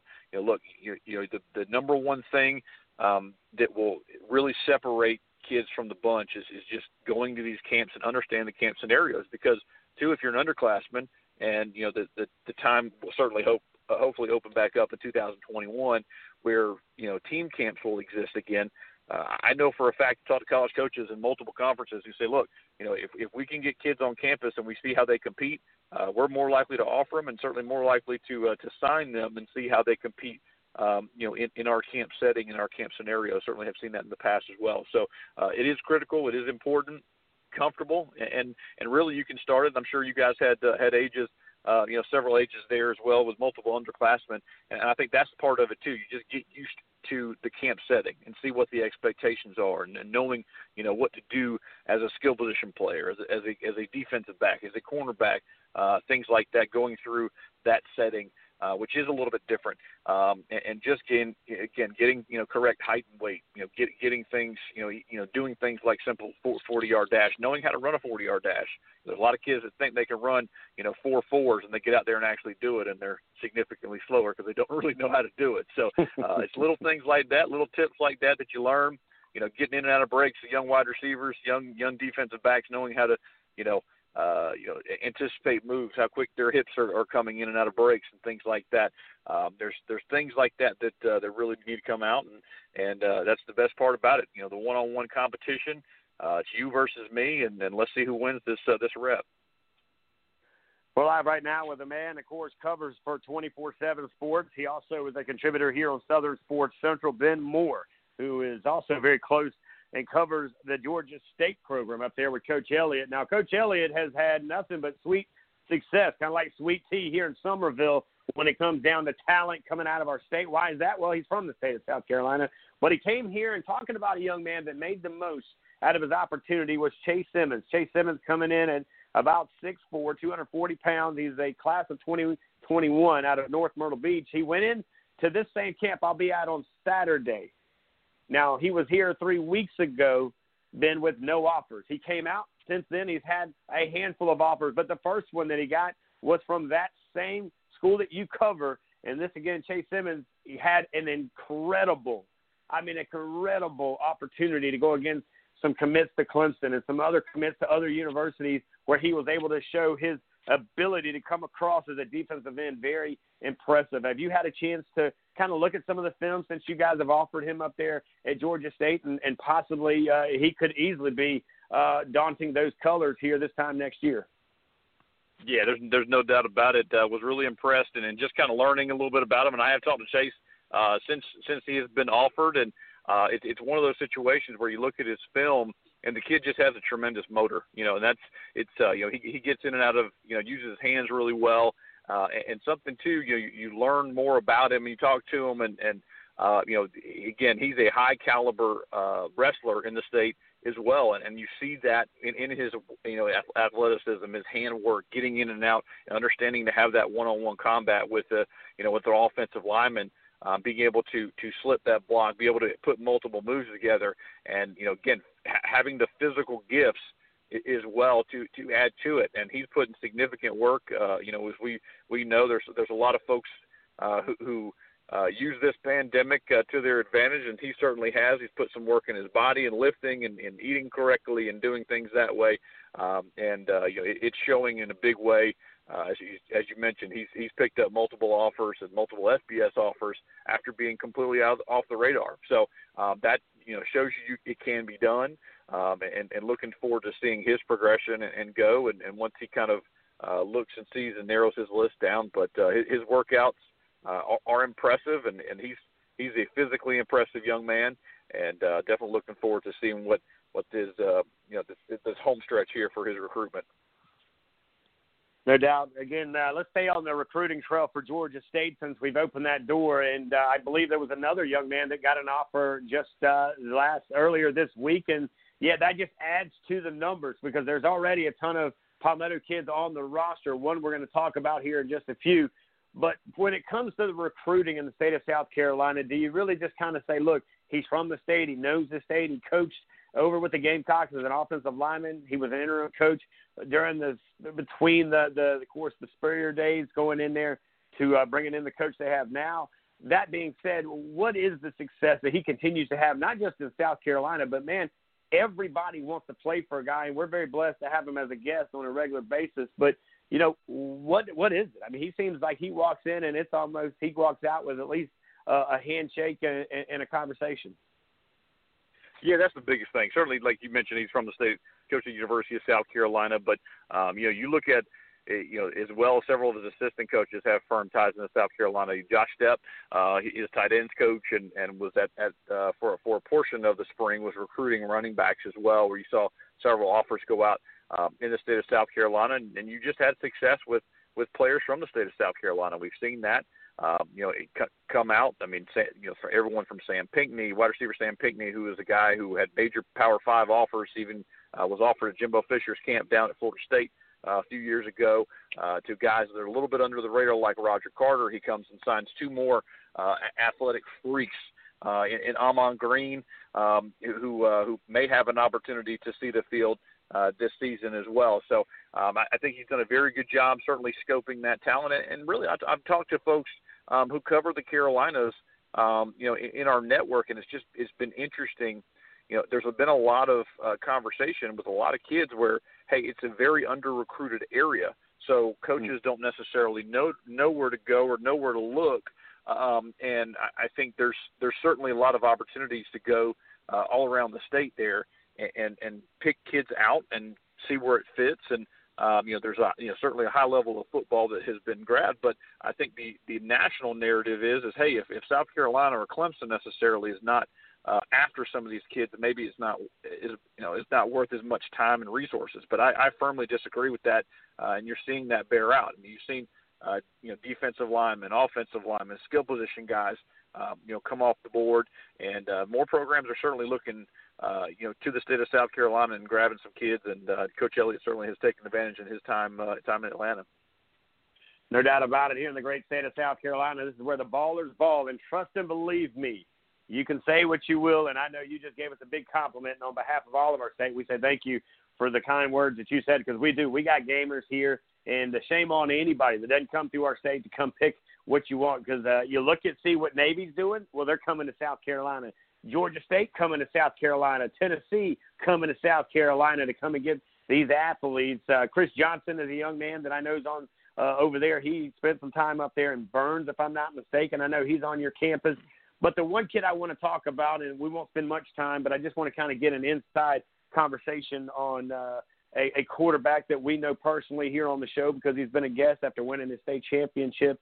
Is uh, Colasurdo, who is an incredible person, first and foremost, but is an incredible quarterback as well. Uh, do we know kind of uh, his status? Uh, I've been in conversation, but from your point of view, you know, where are things? And I know Coach Elliott's heart right now has got to be pretty heavy because he's a very uh, one of those loving coaches that they're hard to find as much as he's gotten as close to his players. Yeah, it's tough. You know, Mikele Colasurdo was the Gatorade Player of the Year in the state of South Carolina in 2019 as a high school senior, and uh, coming out of Chapman High School over there in Inman. And uh, you know, he, he was an early enrollee. Georgia State graduated in December. Uh, came and enrolled in Atlanta. Uh, was on campus in January, going through winter workouts. Uh, of course, COVID shut the university down as it did most of the country uh, there in really the second, third week week of March. Uh, he went back to South Carolina, did the rest of spring semester uh, online, only having basically a week of spring practice to go through. Uh, comes back to campus, uh, getting ready for fall camp, participates in fall camp one day, uh, tests positive for COVID 19, um, and uh, basically, you know, for the better part of two and a half, three weeks, battles it pretty hard and, and um, the good news is, and, and uh, if your if your listeners haven't seen, I would definitely highly recommend and, and uh, come follow me on Twitter at BenMore24/7. I retweeted the the uh, athletic piece on it. It was a great interview uh, with him and his mom, talking about his mom's actually a nurse practitioner, and talked about, hey, you know, something's something's a little up here. You may want to go get tested and take a look. Uh, before he was reporting back to fall camp, he reported back. Uh, they got the test results, and of course, uh, Georgia State held him out. But uh, the Georgia State trainer um, actually recommended, hey, look, you know, it, it may be a good idea to go get your heart checked out and go see a cardiologist. Mm. So uh, it was it was definitely great advice from the Georgia State University training staff, and shout out to Bob Murphy and that crew um, who gave him say, you know sage advice there. And uh, he did uh, found out that he had uh, basically a heart condition already pre-existing.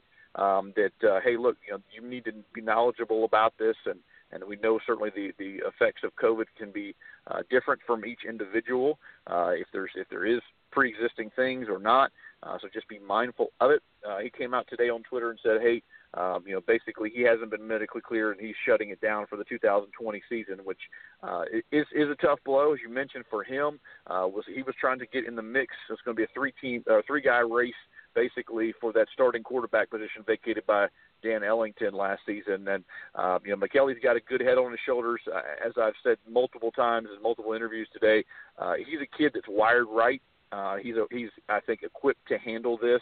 Uh, young man that uh, takes his faith very seriously as well and understands that.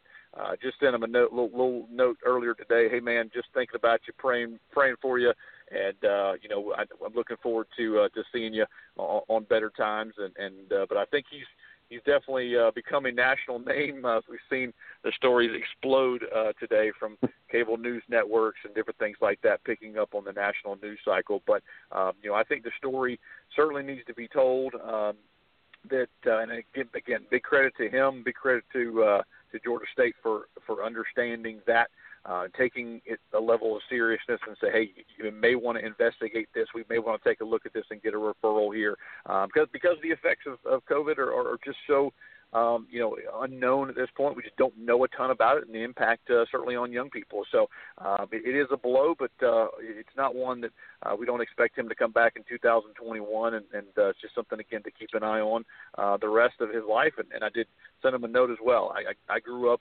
uh, was was diagnosed with a heart condition when I was four years old called SVT. Uh, it basically causes your your heart to to race up to 250 beats a minute. Uh, thankfully, it went into remission when I was younger, so I was able to play sports uh, growing up. So it's certainly not a sentence uh, where you cannot compete at a high level, as we uh, hope uh, for Mikele, and and uh, knowing that uh, the Georgia State Panthers will be in good hands uh, down the line, and, and certainly uh, this year he'll, he'll be able to take as a red shirt and come back next season as a red shirt freshman. As always, great work here by the one and only Ben Moore. 24 7 Sports covering it all around. Of course, uh, focusing right now on Georgia State football. Let's talk football overall. Mention Georgia State in this conversation if you don't mind as well, Ben. But you see the Big Ten, they're not playing, but there's a lot of upset mamas. And I got to be honest, if you want to get the ball moving off the field, you upset a mama and it gets moved pretty quickly. But then Pac 12, they're not playing What's your what's your guys over at twenty four seven thought right now? The season that's coming out, you got the SEC playing their own regular season is going to be nothing but the SEC. The, of course, the Tigers pick up the Citadel. I'm I'm not really understanding that, nor am I understanding Coastal going to Kansas. You know, there's just a lot of things that that that I don't know. Help me out a little bit here. Give me your thoughts on all the things that have happened in the world of college football the last three weeks, as how you guys have looked at it at twenty four seven. Yeah, it's been wild, and you know, as a part of a network, and again, being very fortunate and blessed to uh, to cover college football during uh, the fall uh, it, it's tough, and and, I, and my heart goes out to the guys who who have uh, sites in the, within the Big 12, Big Ten network and the Pac-12 network who have seen their seasons disappear, and uh, it becomes a content desert, unfortunately for you. You know, you don't get to go to games and cover games, uh, so there is a little bit of envy that happens, and and uh, I've reached out to a couple of my you know compatriots who, who cover uh, you know up at Ohio State, cover Michigan, cover you know out out west to Washington, Oregon, get in on those guys because it is difficult. Know, we this is what we love to do as well. You know, a lot, a lot of times these this isn't their full time job. They're guys that are doing this for the love of it, uh, getting to uh, to spend Saturdays at uh, sometimes their alma mater, sometimes uh, just the team where they are locally covering. But uh, you know, it's it's difficult, and, and I think there's there's really uh, it's going to bear out, unfortunately or fortunately, just depending on how you're looking at it. Um, it's going to bear out in terms of uh, what conference was right, what conference made the right decision versus what made the wrong decision. Uh, you know, I know there's certainly a lot of issues and a lot of conversation in the Big Ten, uh, just because some of their high caliber, uh, you know, programs, you know, we know are national brands like Ohio State. Uh, you had, you know, potentially uh, one of the favorites for the Heisman Trophy, if not the favorite, in Justin Fields, and a guy who's going to probably go top five in the NFL draft in 2021. Um, and, and I think it's just been know, more has come out about uh, you know really the leadership issues and, and, and some of the conversation and really the divisiveness between one school president to the other, which of course that bubbles up publicly and, and folks talking about that. We've seen you know uh, programs like Nebraska and Iowa come out and say, hey, look, you know we want to play and we'll potentially go find somewhere else you know, thankfully cooler heads have prevailed for there. But uh, ultimately, college sports is a business. College football is a major business. And uh, I did read last week where the Iowa AD came out and said, look, this is this is catastrophic losses. You know, fifty to seventy million dollars lost in in revenue in terms of home games and TV payouts and things like that. And that's also why a lot of these teams are playing. You know, I do get to get a chance to cover Georgia State day to day, um, and, and thankfully, you know, for a Sun Belt program in the Group of Five, uh, they are financially okay. I, I won't say they're good, but they're okay. Um, you know, and there's other programs that are not, and there's and and the one difference that Georgia State has over many many FBS programs is they don't have any debt. They have no debt from their facilities. Um, there are other programs that do. You know, these folks who uh, who build these monstrosities and, and huge add-ons to their uh, their football operations and weight rooms and things. That all costs money, and uh, typically that those those debt payments, just like having a mortgage on your house, you got to pay it every month. If not, uh, you know, they, they come calling for it. So, um, you know, that's that's part of the, what the reason why some of these schools are calling. Uh, from what we have basically seen, the SEC and ACC are leaning on the Big 12 and making sure they're kind of in agreement of, hey, we're all in this together, we're all going to play. And you've seen the American Athletic Conference, Conference USA, and the Sun Belt mirror that as well. And now you're starting to see some of the plans being pushed out. Hey, we're going to have 20 to 25 percent uh, fans in the building and how that's going to work. Uh, will there be tailgating? Will there not? And that's the biggest thing. Uh, I was talking to someone earlier today uh, how the how the states differ. You know, they you know the, the state of Alabama, how it changed versus the state of Georgia or the state of South Carolina, North Carolina. Uh, every state's governor is now involved, and you have city elected officials involved. Hey, this is how we're going to handle college football when you know fans come in and how many fans come in um, being able to dictate what you can do, what you can't do. It's going to be a very, very different experience. Um, but I think, uh, you know, at least for the folks that I have heard in terms of the publicly uh, placed plans, it has been impressive, and you see there's a tremendous amount of thought to the logistical challenges that this will bring. Um, I know Georgia Tech and Georgia announced their uh, their plans yesterday. I did, I think I saw South Carolina as well. Uh, University of Alabama has talked about it as well. Uh, but it all is also dependent on uh, you know cases in their local area uh, staying down, and uh, I think that's critical as well. You've seen the University of Alabama's athletic director hop on Twitter and say, uh, seeing you know packed out bars and pictures of restaurants and things like that, saying, hey, if you guys want college football, then what you need to do is uh, wear a mask and uh, uh, take this virus seriously. Uh, if not, you won't be uh, be attending uh, Tide games. So hopefully that message was loud and clear. This is uh, Coach Benton here, man. Uh, you know, one of the things I wanted to ask you about is kind of your your your headache, as you said. You know, one of your frustrating parts of the job right now, and that's going back to recruiting. Uh, my understanding, correct me if you're if I'm wrong, is you know, kind of your area is either Georgia or that Midlands, uh, Atlanta area for 24/7. Is that correct? Yeah, so so basically, um, you know, I, I'm a publisher uh, for PantherTalk.com, so I cover cover Georgia State, but have been covering, you know, covering recruiting uh, for for basically since I will say I've had my friends recruited. So uh, I wasn't a recruited athlete in high school, but uh, started working uh, working with 24/7 officially and, and collecting a check uh, about five years ago. And uh, it, it, we, we I cover you know kids basically. So you know we have uh, we go and do camps. We do go and do, you know, I'll go to hit probably 30 high school practices in a normal year. Obviously, this isn't a normal year, so I can't get out there, can't go see workouts and things like that. Uh, but yeah, you know, there, there's not really a territory. I mean, I, I would say Metro Atlanta uh, for the most part, but uh, you know, I, I do follow. Uh, you know, as as kids come and go, as we know, uh, kids can travel into Metro Atlanta for uh, for camps and such. Is there someone with 24/7 that covers? Uh, let's just say, for the example, uh, the coastal area of South Carolina or, or the Low Country area. Yeah, I can get you connected. Absolutely, we've got some guys um, that are over in that neck of the woods, and and uh, whether it's the publishers uh, you know, of of, of uh, several sites. But I, I can get you linked up, and, I, and I'll I'll, um, I'll send Rich some information and some uh, some contact information for you. That's not a problem at all. We've had a bunch of guys on, you know, the guys that are running, you know, Infinity and, and uh, Carolina Exposure mm-hmm. camps, and you know, one of the things that Rich and I've always banged our head against the wall, you know, when we talk to these guys, and we finally kind of got some some good advice, and, and something you said earlier, kind of you know ties a little bit of it together. Uh, and part of it is, you know, with the Low Country, um, which is crazy to me because it seems like anybody would want a trip to Charleston, although we know most recruiting visits are kind of in and out. Uh, is that you know uh, when you look at South Carolina, you'll see a ton of the big schools, you know, the big colleges, and a lot of offers go out to the upstate kids, that Greenville, Spartanburg, Rock Hill area. Mm-hmm. And, and what we've seen is because of the metro, it, it's on that corridor, that 85 corridor from Charlotte to Atlanta. Now you do have some in Columbia because it's a you know 45 minute drive south of Charlotte. Uh, you know, one of the things, you know, we have ballers too in the low country, you know, and, and up and down the coast. I, I know Myrtle Beach has some as well. And so it's just been a, a headache in, in trying to get these guys promoted and, and out there. And one of the things that's mentioned is just, you know, it's hard to get to those guys.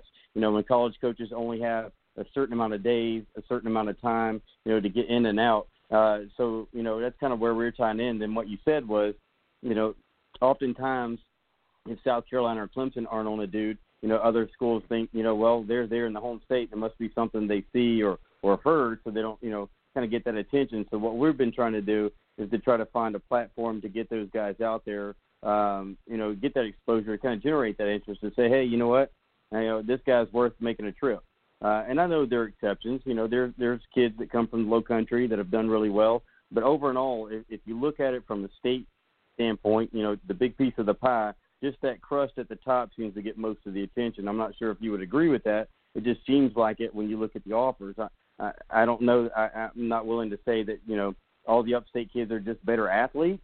You know, maybe the national guys think that or, or feel that way. Maybe they feel like they get better training or something like that. Not really sure, you know, but uh, whatever it is, it does seem like you know when the state of South Carolina, you look on that recruiting map, it just kind of seems to be focused on the I-85 corridor. No, I, I'd agree with that, and, and I think the biggest thing. And I, I'm just scrolling as you're talking, uh, scrolling through the top top 20 prospects in the state of Florida. I mean, in the state of South Carolina, there, um, and it's it's interesting because you see where they're committed. It's Florida, and it's ACC schools and SEC schools, and I think that's where you see that that the drop, and you see that middle tier, and and then you see programs like App State, Charlotte in the Conference USA, East Carolina, Georgia State. You know, these th- that's really where the sweet spot is, and where I've even said, uh, really in the last four years, in the four cycles, uh, guys, th- these are the programs that are feasting on these kids and going and find those guys that are just under that, where they may be, you know, six foot one defensive tackles, not six foot three. Uh, you know, going and getting uh, you know, wide receivers that may be six one and not six three and a half, six four, um, or, or finding those guys that can develop. Because as I remind a ton of folks, you know, you have kids a lot of times, especially uh, in areas that are, uh, you know, that you know, depending on what's happening at home.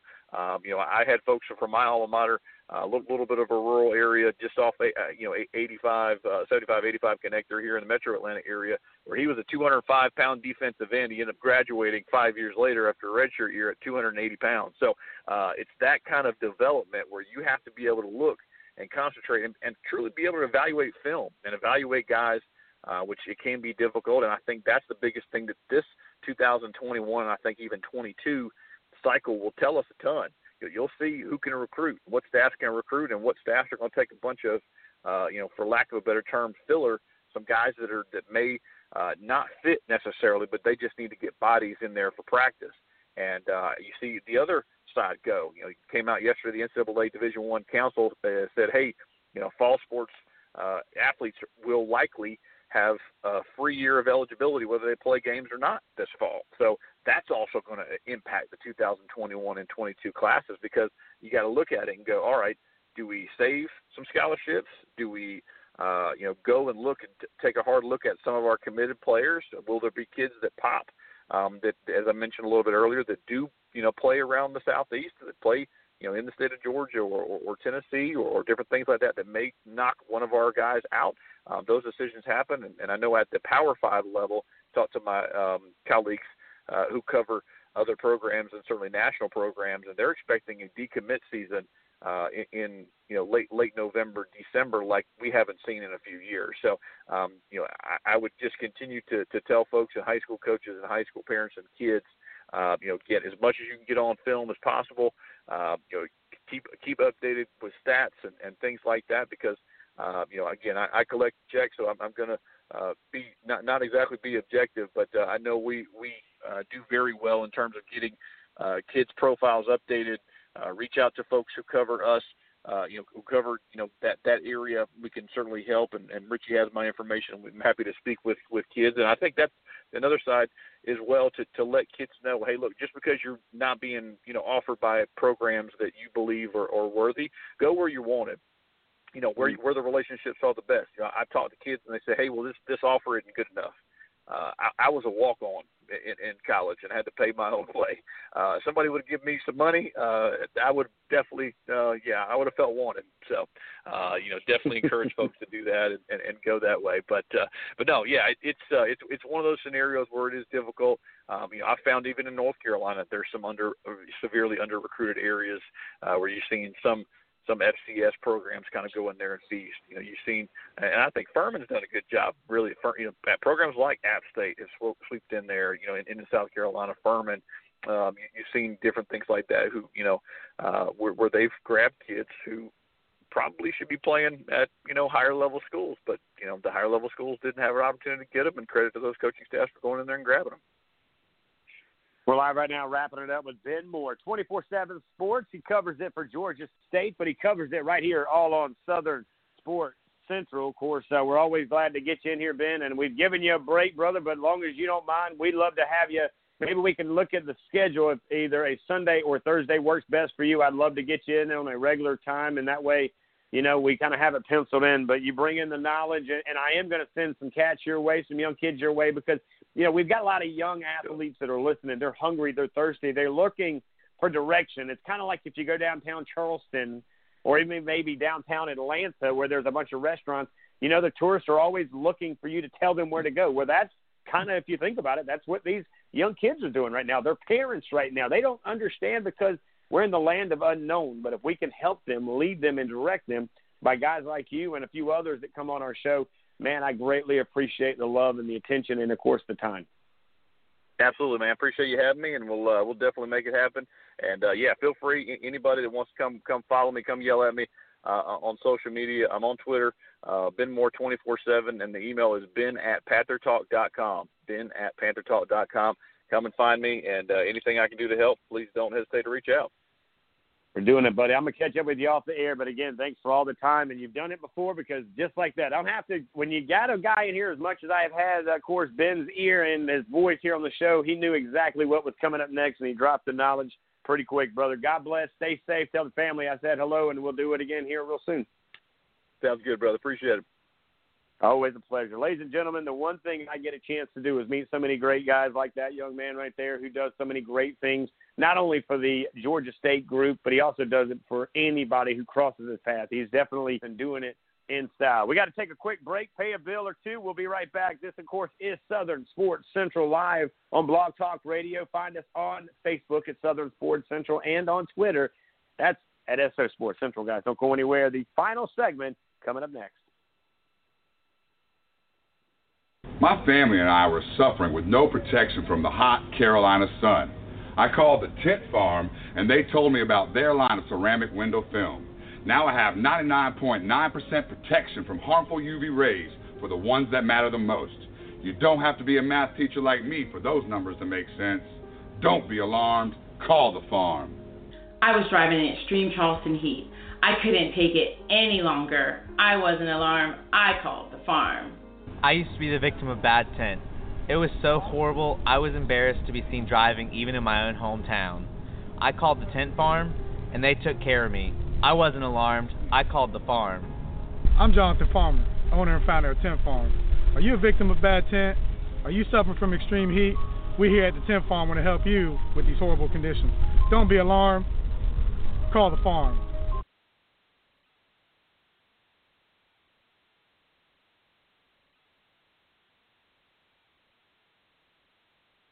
All right, we're coming up on the final segment here. Uh, you know, as a recap, you know, we started off talking some uh, some sports here. You know, what's going on? We got uh, the Jay Williams in, the commissioner of the Low Country, or excuse me, of the uh, Youth High School Football League, and he was talking about you know the big games they had going on, some of the scrimmages recently. They got you know some big games coming up. Uh, we followed up with Big Miss V. You know, that was an honor to have her on. She's such a huge part of what we're doing.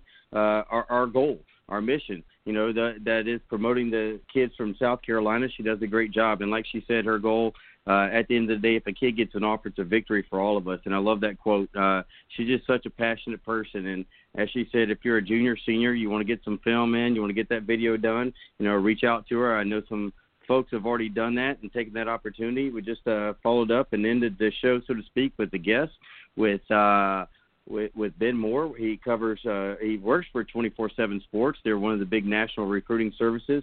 His area, like he said, is kind of that Georgia area, around the Atlanta metro area. However, if you're a dude out there, you're a cat, you're a dog, you got some film, you want some love, you know, hit him up. Uh, we put it out there on Twitter, his contact information. You know, feel free to reach out to him. You know, if, it, he's a guy that's not covering your area, he's got part of the the national network there. He can get somebody uh, to you and help you out. Uh, you know, so it's been a great show. It's been a great visitors. Uh, you know, we're one thing away that uh, we still need to cover, and that's the rest of the SEC schedule. We'll get to that in the next show. Kind of run out of time. We get all these action-packed guests in, and there's so much stuff to cover. But uh, you know, stay tuned for the the final, I should say, the final show on the SEC uh, lineup. Uh, we still have uh, six more game or five more games to go. We got through the first five on Tuesday, so we'll cover the first, the next five, the last five, and give our predictions for the SEC championship game, as well as uh, hopefully by then we'll have uh, we'll be able to start breaking down the ACC schedule, and then by who knows uh, soon we should have the Big 12 schedule for those Big 12 fans out there. Um, but you know it's been a great show. Uh, Richie, uh, you know, it started off with a little bit of a bang. I know you kind of got blindsided with the uh, alma mater stuff there with your high school program, but you know, we took that and ended up on a positive note with some of these uh, great guests we had tonight.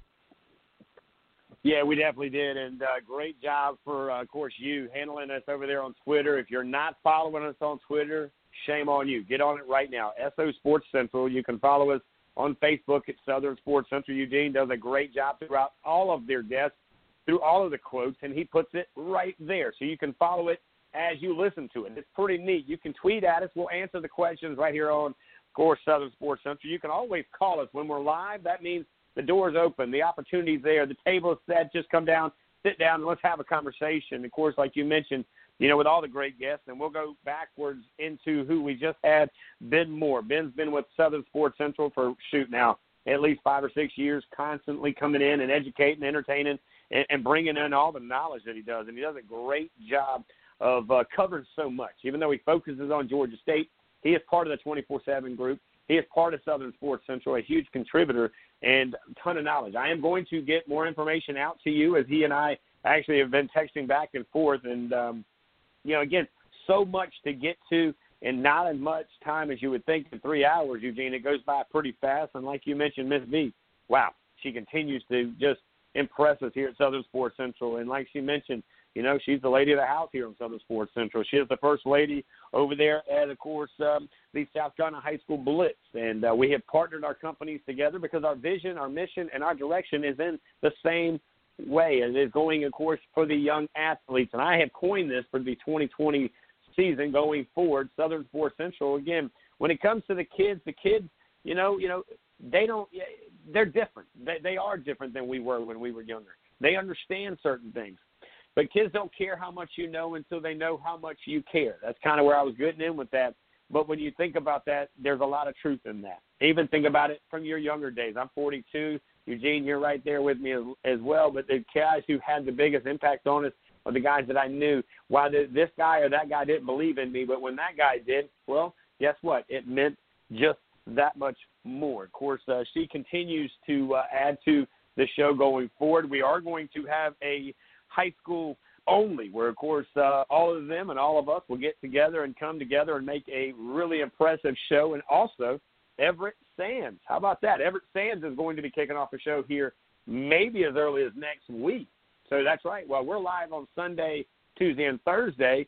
We've already got two other shows, totally different avenues, doing totally different things. They're going to be dropping down some knowledge throughout the week. So this will be a very busy place here in the next couple of weeks with a lot of new announcements coming out as early as possibly Monday afternoon. We'll wait and see how that works out.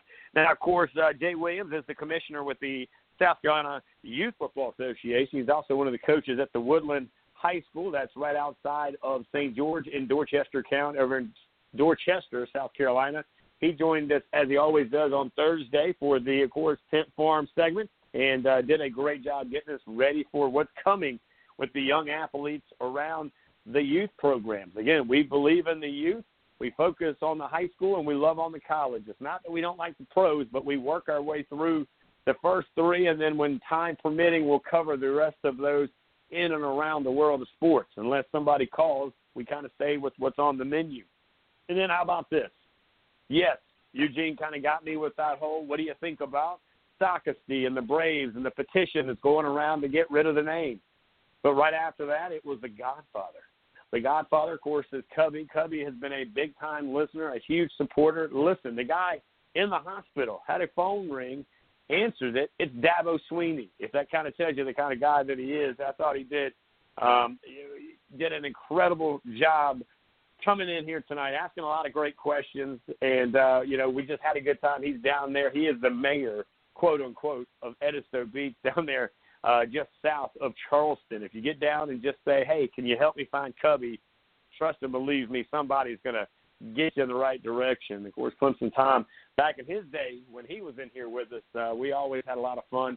Uh, there's another guy that I'm going to get in here with us as early as uh, Sunday, maybe Tuesday, is Tony Aguilini. Tony, by the way, is a huge Florida Gator fan. Eugene, you guys, uh, I may have to separate you guys because you guys are both going to be having a Florida Gator love fest on the show, so I'm going to have to keep an eye on you two. But uh, he's down there in Jacksonville. He's been our connection to the Gators uh, for quite some time. Uh, you'll get excited out of some of the things that he says. He's been a long-time Gator. His dad, of course, remembers the days of carrying him uh, down there into the swamp, watching things and doing things. But uh, Tony, of course, hadn't had him in a while on the show. Of course, he usually comes on during college football season. Hopefully, we get him back in, and that's when you'll see Clemson Tom. He and I talked yesterday. He's also talking about, you know, look, let me let's get back in here. Let's talk some football. So it is going to be an exciting yet energetic, educational, entertaining, all of those things in one right here on Southern Sports Central as we continue to do whatever we got to do to bring you what we got to bring you, and that is a five star show for three solid hours. And again, like I mentioned, Sunday night is covered with Southern Sports Central.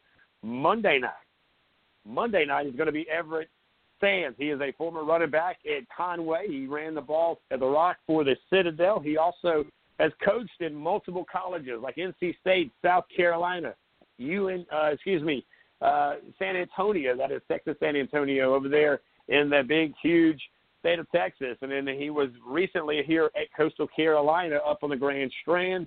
His son went to go, of course, at uh, Vanderbilt. So there's there's a lot of things here that are happening. We're excited to bring his brand and what he does in the communities that he touches as well. And then, like I mentioned on Wednesday, we're going to be getting uh, down and dirty with the guys over there with the high school blitz. They're going to be bringing their show in and of course, Eugene and myself will rotate in and out at times, may not have anything to do. But what we do is have three hours of nothing but talking recruiting.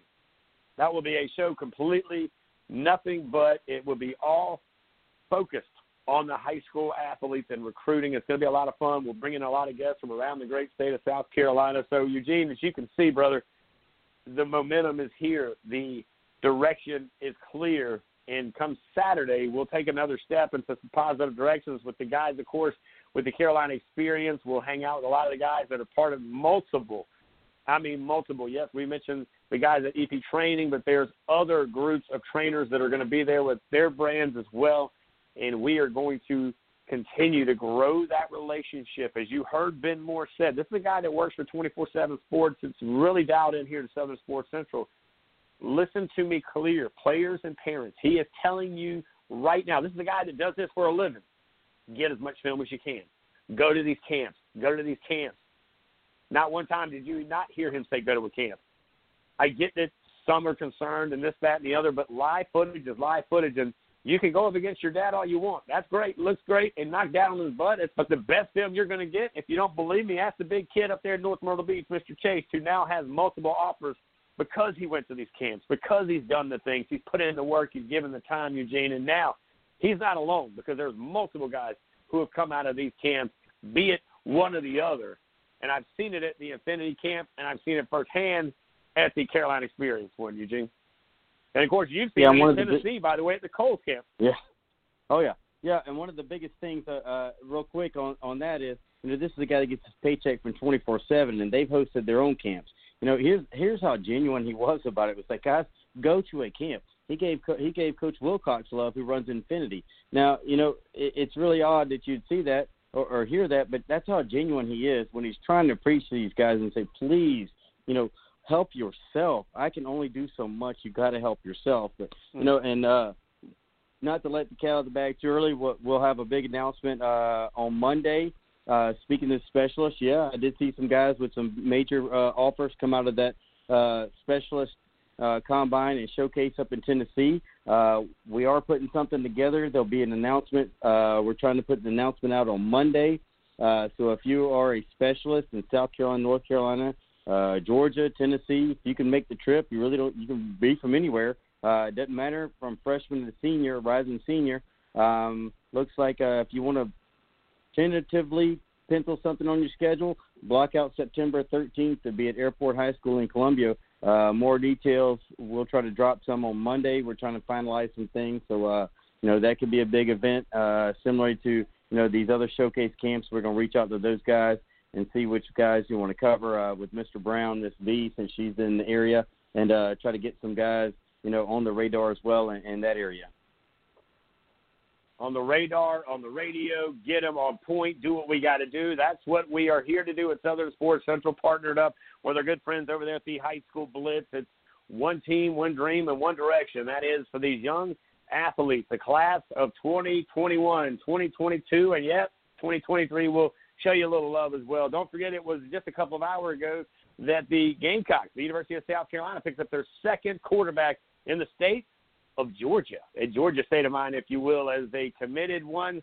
Mr. Gunner Stockton. He is uh, the number one guy in what he does in that quarterback position. That's a huge pickup for the Gamecocks, and they continue to load up that stable of quarterbacks. And I got to be honest with you, man, uh, you can only play one guy, and it's only going to be one guy. But I love the competition. We'll see how it pans out. This has been another great show, Eugene. I want to thank the Factory Sports and Fitness Training guys over there off of 5913 Loftus Road. They're working out as we speak. On a Friday night, by the way, uh, for the ladies, they are doing a glow party, a glow workout. It's not really a party, it's a workout. So uh, we'll get some information to you out there. I'm working close with the guys about some other things that they're doing. We are going to do a live feed. You just got to get through some of these camps, but we are going to be over there doing some stuff with them as well. Uh, the Tint Farm throwing some shade around the low country, and they'll bring it to you, whatever you need your house, your car, whatever you are. Of course, whatever you're doing, you need a little shade, give them a shout at 843-297-4131. Of course, Gurns Pharmacy has been around for quite some time. I want to thank the guys over at Gurns Pharmacy for their love and support of Southern Sports Central. And once Thursday starts to kick up, we'll probably be doing some live stuff on the street with them. But Eugene, it's always man, great job there doing what you do best. And uh, you and I will catch up soon, and we'll be back live again on Saturday in Charlotte. Yeah, no doubt, man. Stay safe. Uh, until then, I'll uh, we'll get the bus running and we'll head to Charlotte on Saturday. Back on Sunday for uh, you know elite training with uh, some of the specialist kickers in the area from around South Carolina, from Augusta to Charlotte, from Columbia, and uh, the Low Country area here, competing over at the Citadel or working at the Citadel on Sunday morning. That we will. On behalf of Eugene Benton, I am Richie Altman. This has been Southern Sports Central coming to you live on Blog Talk Radio. Stay tuned. Follow us on the web at Southern Sports Central on Facebook and on SO Sports Central on Twitter. Until next time, stay safe. God bless. We'll see you Saturday in Charlotte, North Carolina, guys. Take care. Leave it better than you found it. It's gonna get difficult to stand, but hold your balance. I just say whatever, cause there is no way you're around it. Cause everyone falls down sometimes. But you just gotta know it'll all be fine. It's okay. Uh-huh. It's okay.